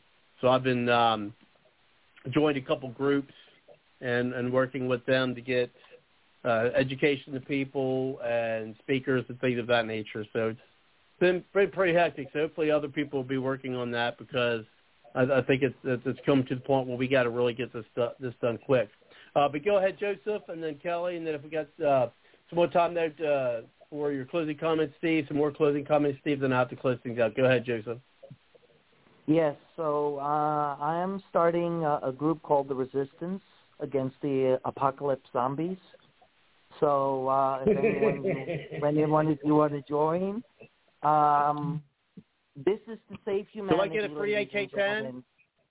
Yes, absolutely. This is to save humanity. I'm not just talking about the United States here. Now the whole world's at risk, okay? So uh, to recruit you, you need to watch three required movies, Zombieland, 28 Days Later, and what was the third one that Kelly was saying? Geez, I can't remember. What was the third one that Kelly was saying? Well, Kelly will be able to say it, but uh, so please, please, please sign up. Uh, I'll send a, a link to you, Robert, and uh, we must defend humanity against the zombie apocalypse because I hear they may be coming next week to uh, eat Mark. So uh, beware, okay? If I'm not on the show next week, I'm fending them off with my pitchforks. I really am. I am. Actually, I was going to watch a zombie apocalyptic movie tonight after the show, but why watch it? I could just see the real thing, you know, happen. So just be Go, careful. go right okay, through a with Mark. window. And those are my closing comments. Stay safe and uh, go fight the zombies.com. Please go to gofightthezombies.com. You'll you'll you'll be amazed. Thank you. Oh oh oh wait wait. The movie was Austin Land. Austin Land. Yes. Twenty eight days later, Austin Land, and uh, those are the three three movies. I forgot the Austin Land. So Kelly, uh, that's your homework. Oh well, you've already done all the movies. So if you want to join the resistance, you must watch those three movies. It's mandatory. Thank you. God bless you, and God save humanity. Thank you very much, Joseph. And uh, yeah, we just got about uh, a couple minutes. Well, not even that. Uh, and then I have to close things out. Go ahead, uh, Kelly. Yeah, Zombieland rules. Number one is cardio. When the virus struck, for obvious reasons, the first ones to go were the fatties. Number two is the double tap. In those moments when you're not sure the undead are really dead, dead, don't get all stingy with your bullets. Uh, beware bathroom, safety belts, travel light. A club, rule number nine, a club does not have to be reloaded. and uh, let's see, Ziploc bags are in here, sunscreen. Uh, it's so funny all these silly rules. Um, anyway, so yeah, the world is kind of bizarre. I thought we'd be past this by now. Oh, going to lock down for a short time. Oh, just a little longer, just a little longer, just a little longer. It's so frustrating how much this is hurting our economy. I wish I had time to go into a study here on ivermectin. I don't, but it's by a doctor that he did, uh, and there's a here it is, Dr. Eddie Betterman's reporting about another study by Israel. Um, why is it the corporations seem to have way too much power in America? Um, where's the Sherman Antitrust Act? Where's the Justice Department? Why can't we do what other countries are doing? Ivermectin is safe and effective, less than a dollar a day. We could be over this, and our economy could be back to thriving again. I don't know. Uh, hey, Joseph, I would encourage, if I could, um, study the scriptures for yourself and see where the contradictions are. I call it I call it God's love letter to a messed up world. Um, but I would encourage anybody to to read the scriptures and just see if God wanted a relationship with us, he would have communicated somehow. He really would have, and that's why I believe in the scriptures. But anyway, so it's been an enjoyable show and I hope everybody stays healthy and happy. And I guess we're going to solve the world's problems again next week in our three-hour discussion. Um, so I guess with that, mm, enjoy you guys and uh, good night. Good night. And, and see that, yeah. So I'm guessing we have to look at closing things out. Um, I appreciate everyone and their comments tonight coming to the show. Looking forward to seeing you next week. Uh, be interesting to hear uh, what this new uh, six-prong approach that uh, the occupier in chief is going to have tomorrow, Comrade Biden. Uh, so we'll see about that. Of course, definitely, if you haven't already, and I know people on the show are, are, are busy, whether you're a listener whether you're part of our panel, is that these vaccine mandates are real. They're going to try to force this in, in, in the people, and we're going to have to fight them. On, you know, hopefully legislatively. That's going to be, of course, our first. So meet up with groups, uh, reach out to your representatives, reach out to your governors who could sign a bill if they have them. Uh, get together with groups uh, to try to stop these mandates. Help people to find exemptions if they're able to get out of um, get out of taking them because I don't. I'm not a big Star Wars fan, but I guess we're the reason. you know, um, because uh, I, you know, it's it's just it's, it's just amazing me how quickly this has occurred. Again, I'll say it again. Is I think that reason is is I think the election of, of President Trump really scared, frankly, scared the shit out of these people, uh, where they originally were, you know, pretty content into slowly taking control.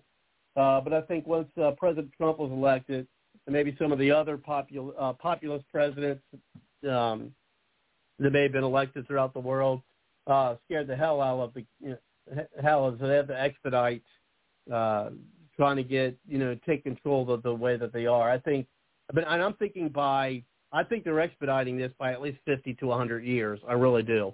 So now now's the time to fight. I mean, I hope I don't get to uh, some of the uh, Civil War like uh, aspects that we've uh, we've mentioned here on the show. Uh, hopefully, we're able to do it through uh, just the people rising up uh, and, and doing things, you know, legis- you know legislatively uh, and convincing people, you know, the powers that we're, we're not going to stand for it. Well, let's hope that happens, and, and let's hope we don't have a lot of zombies coming by and, and eating people um, because I I never liked the zombie movies anyway, so I really don't want to I really don't want to live it. so that was a little tongue in cheek, folks. Uh, but anyway, thanks guys uh, for coming in. We'll see you next time. Uh, still working on to get some, you know, some more candidates. But I mean, after these mandates start coming up, especially for my old mama, my old alma mater, uh, in college, it's, it's really it's really set me off uh, with the with these mandates. And now I've heard that you know you know my sister-in-law, they're you know who's in the medical field, they're, they're talking about, and this is in Florida, which shocks me. This happening in Florida, where they're talking about you know vaccine mandates there. Now she's in the healthcare field. Uh, that that kind of took a a shock. So it's it's making it real. You know, we've all heard that phrase. It's making it real. And so if we're not doing it, if you're not doing anything out there already, again, if you're listening live or listening to the podcast, definitely find a group to get involved in because we're all going to have to fight against these these vaccine mandates, or we're all going to either lose our jobs or they're going to try to somehow uh, force this chemical inside us, and or I don't know. There's other thoughts I'm having that I really don't want to put live here on air. Anyway, well, we'll end tonight as I do every night, and that's with the song by Aubrey Ashburn. Uh, we will see everyone next week. Take care, and uh, feel free to reach out to me at the uh, Bard's Logic website at www.bardslogicpoliticaltalk.com. You can go to the contact page and send me a message. I am working through some different messaging systems, so maybe a little bit before I can get back with you because I've got three different um, messaging systems working with. But take care, folks, though, and good night. Thank you.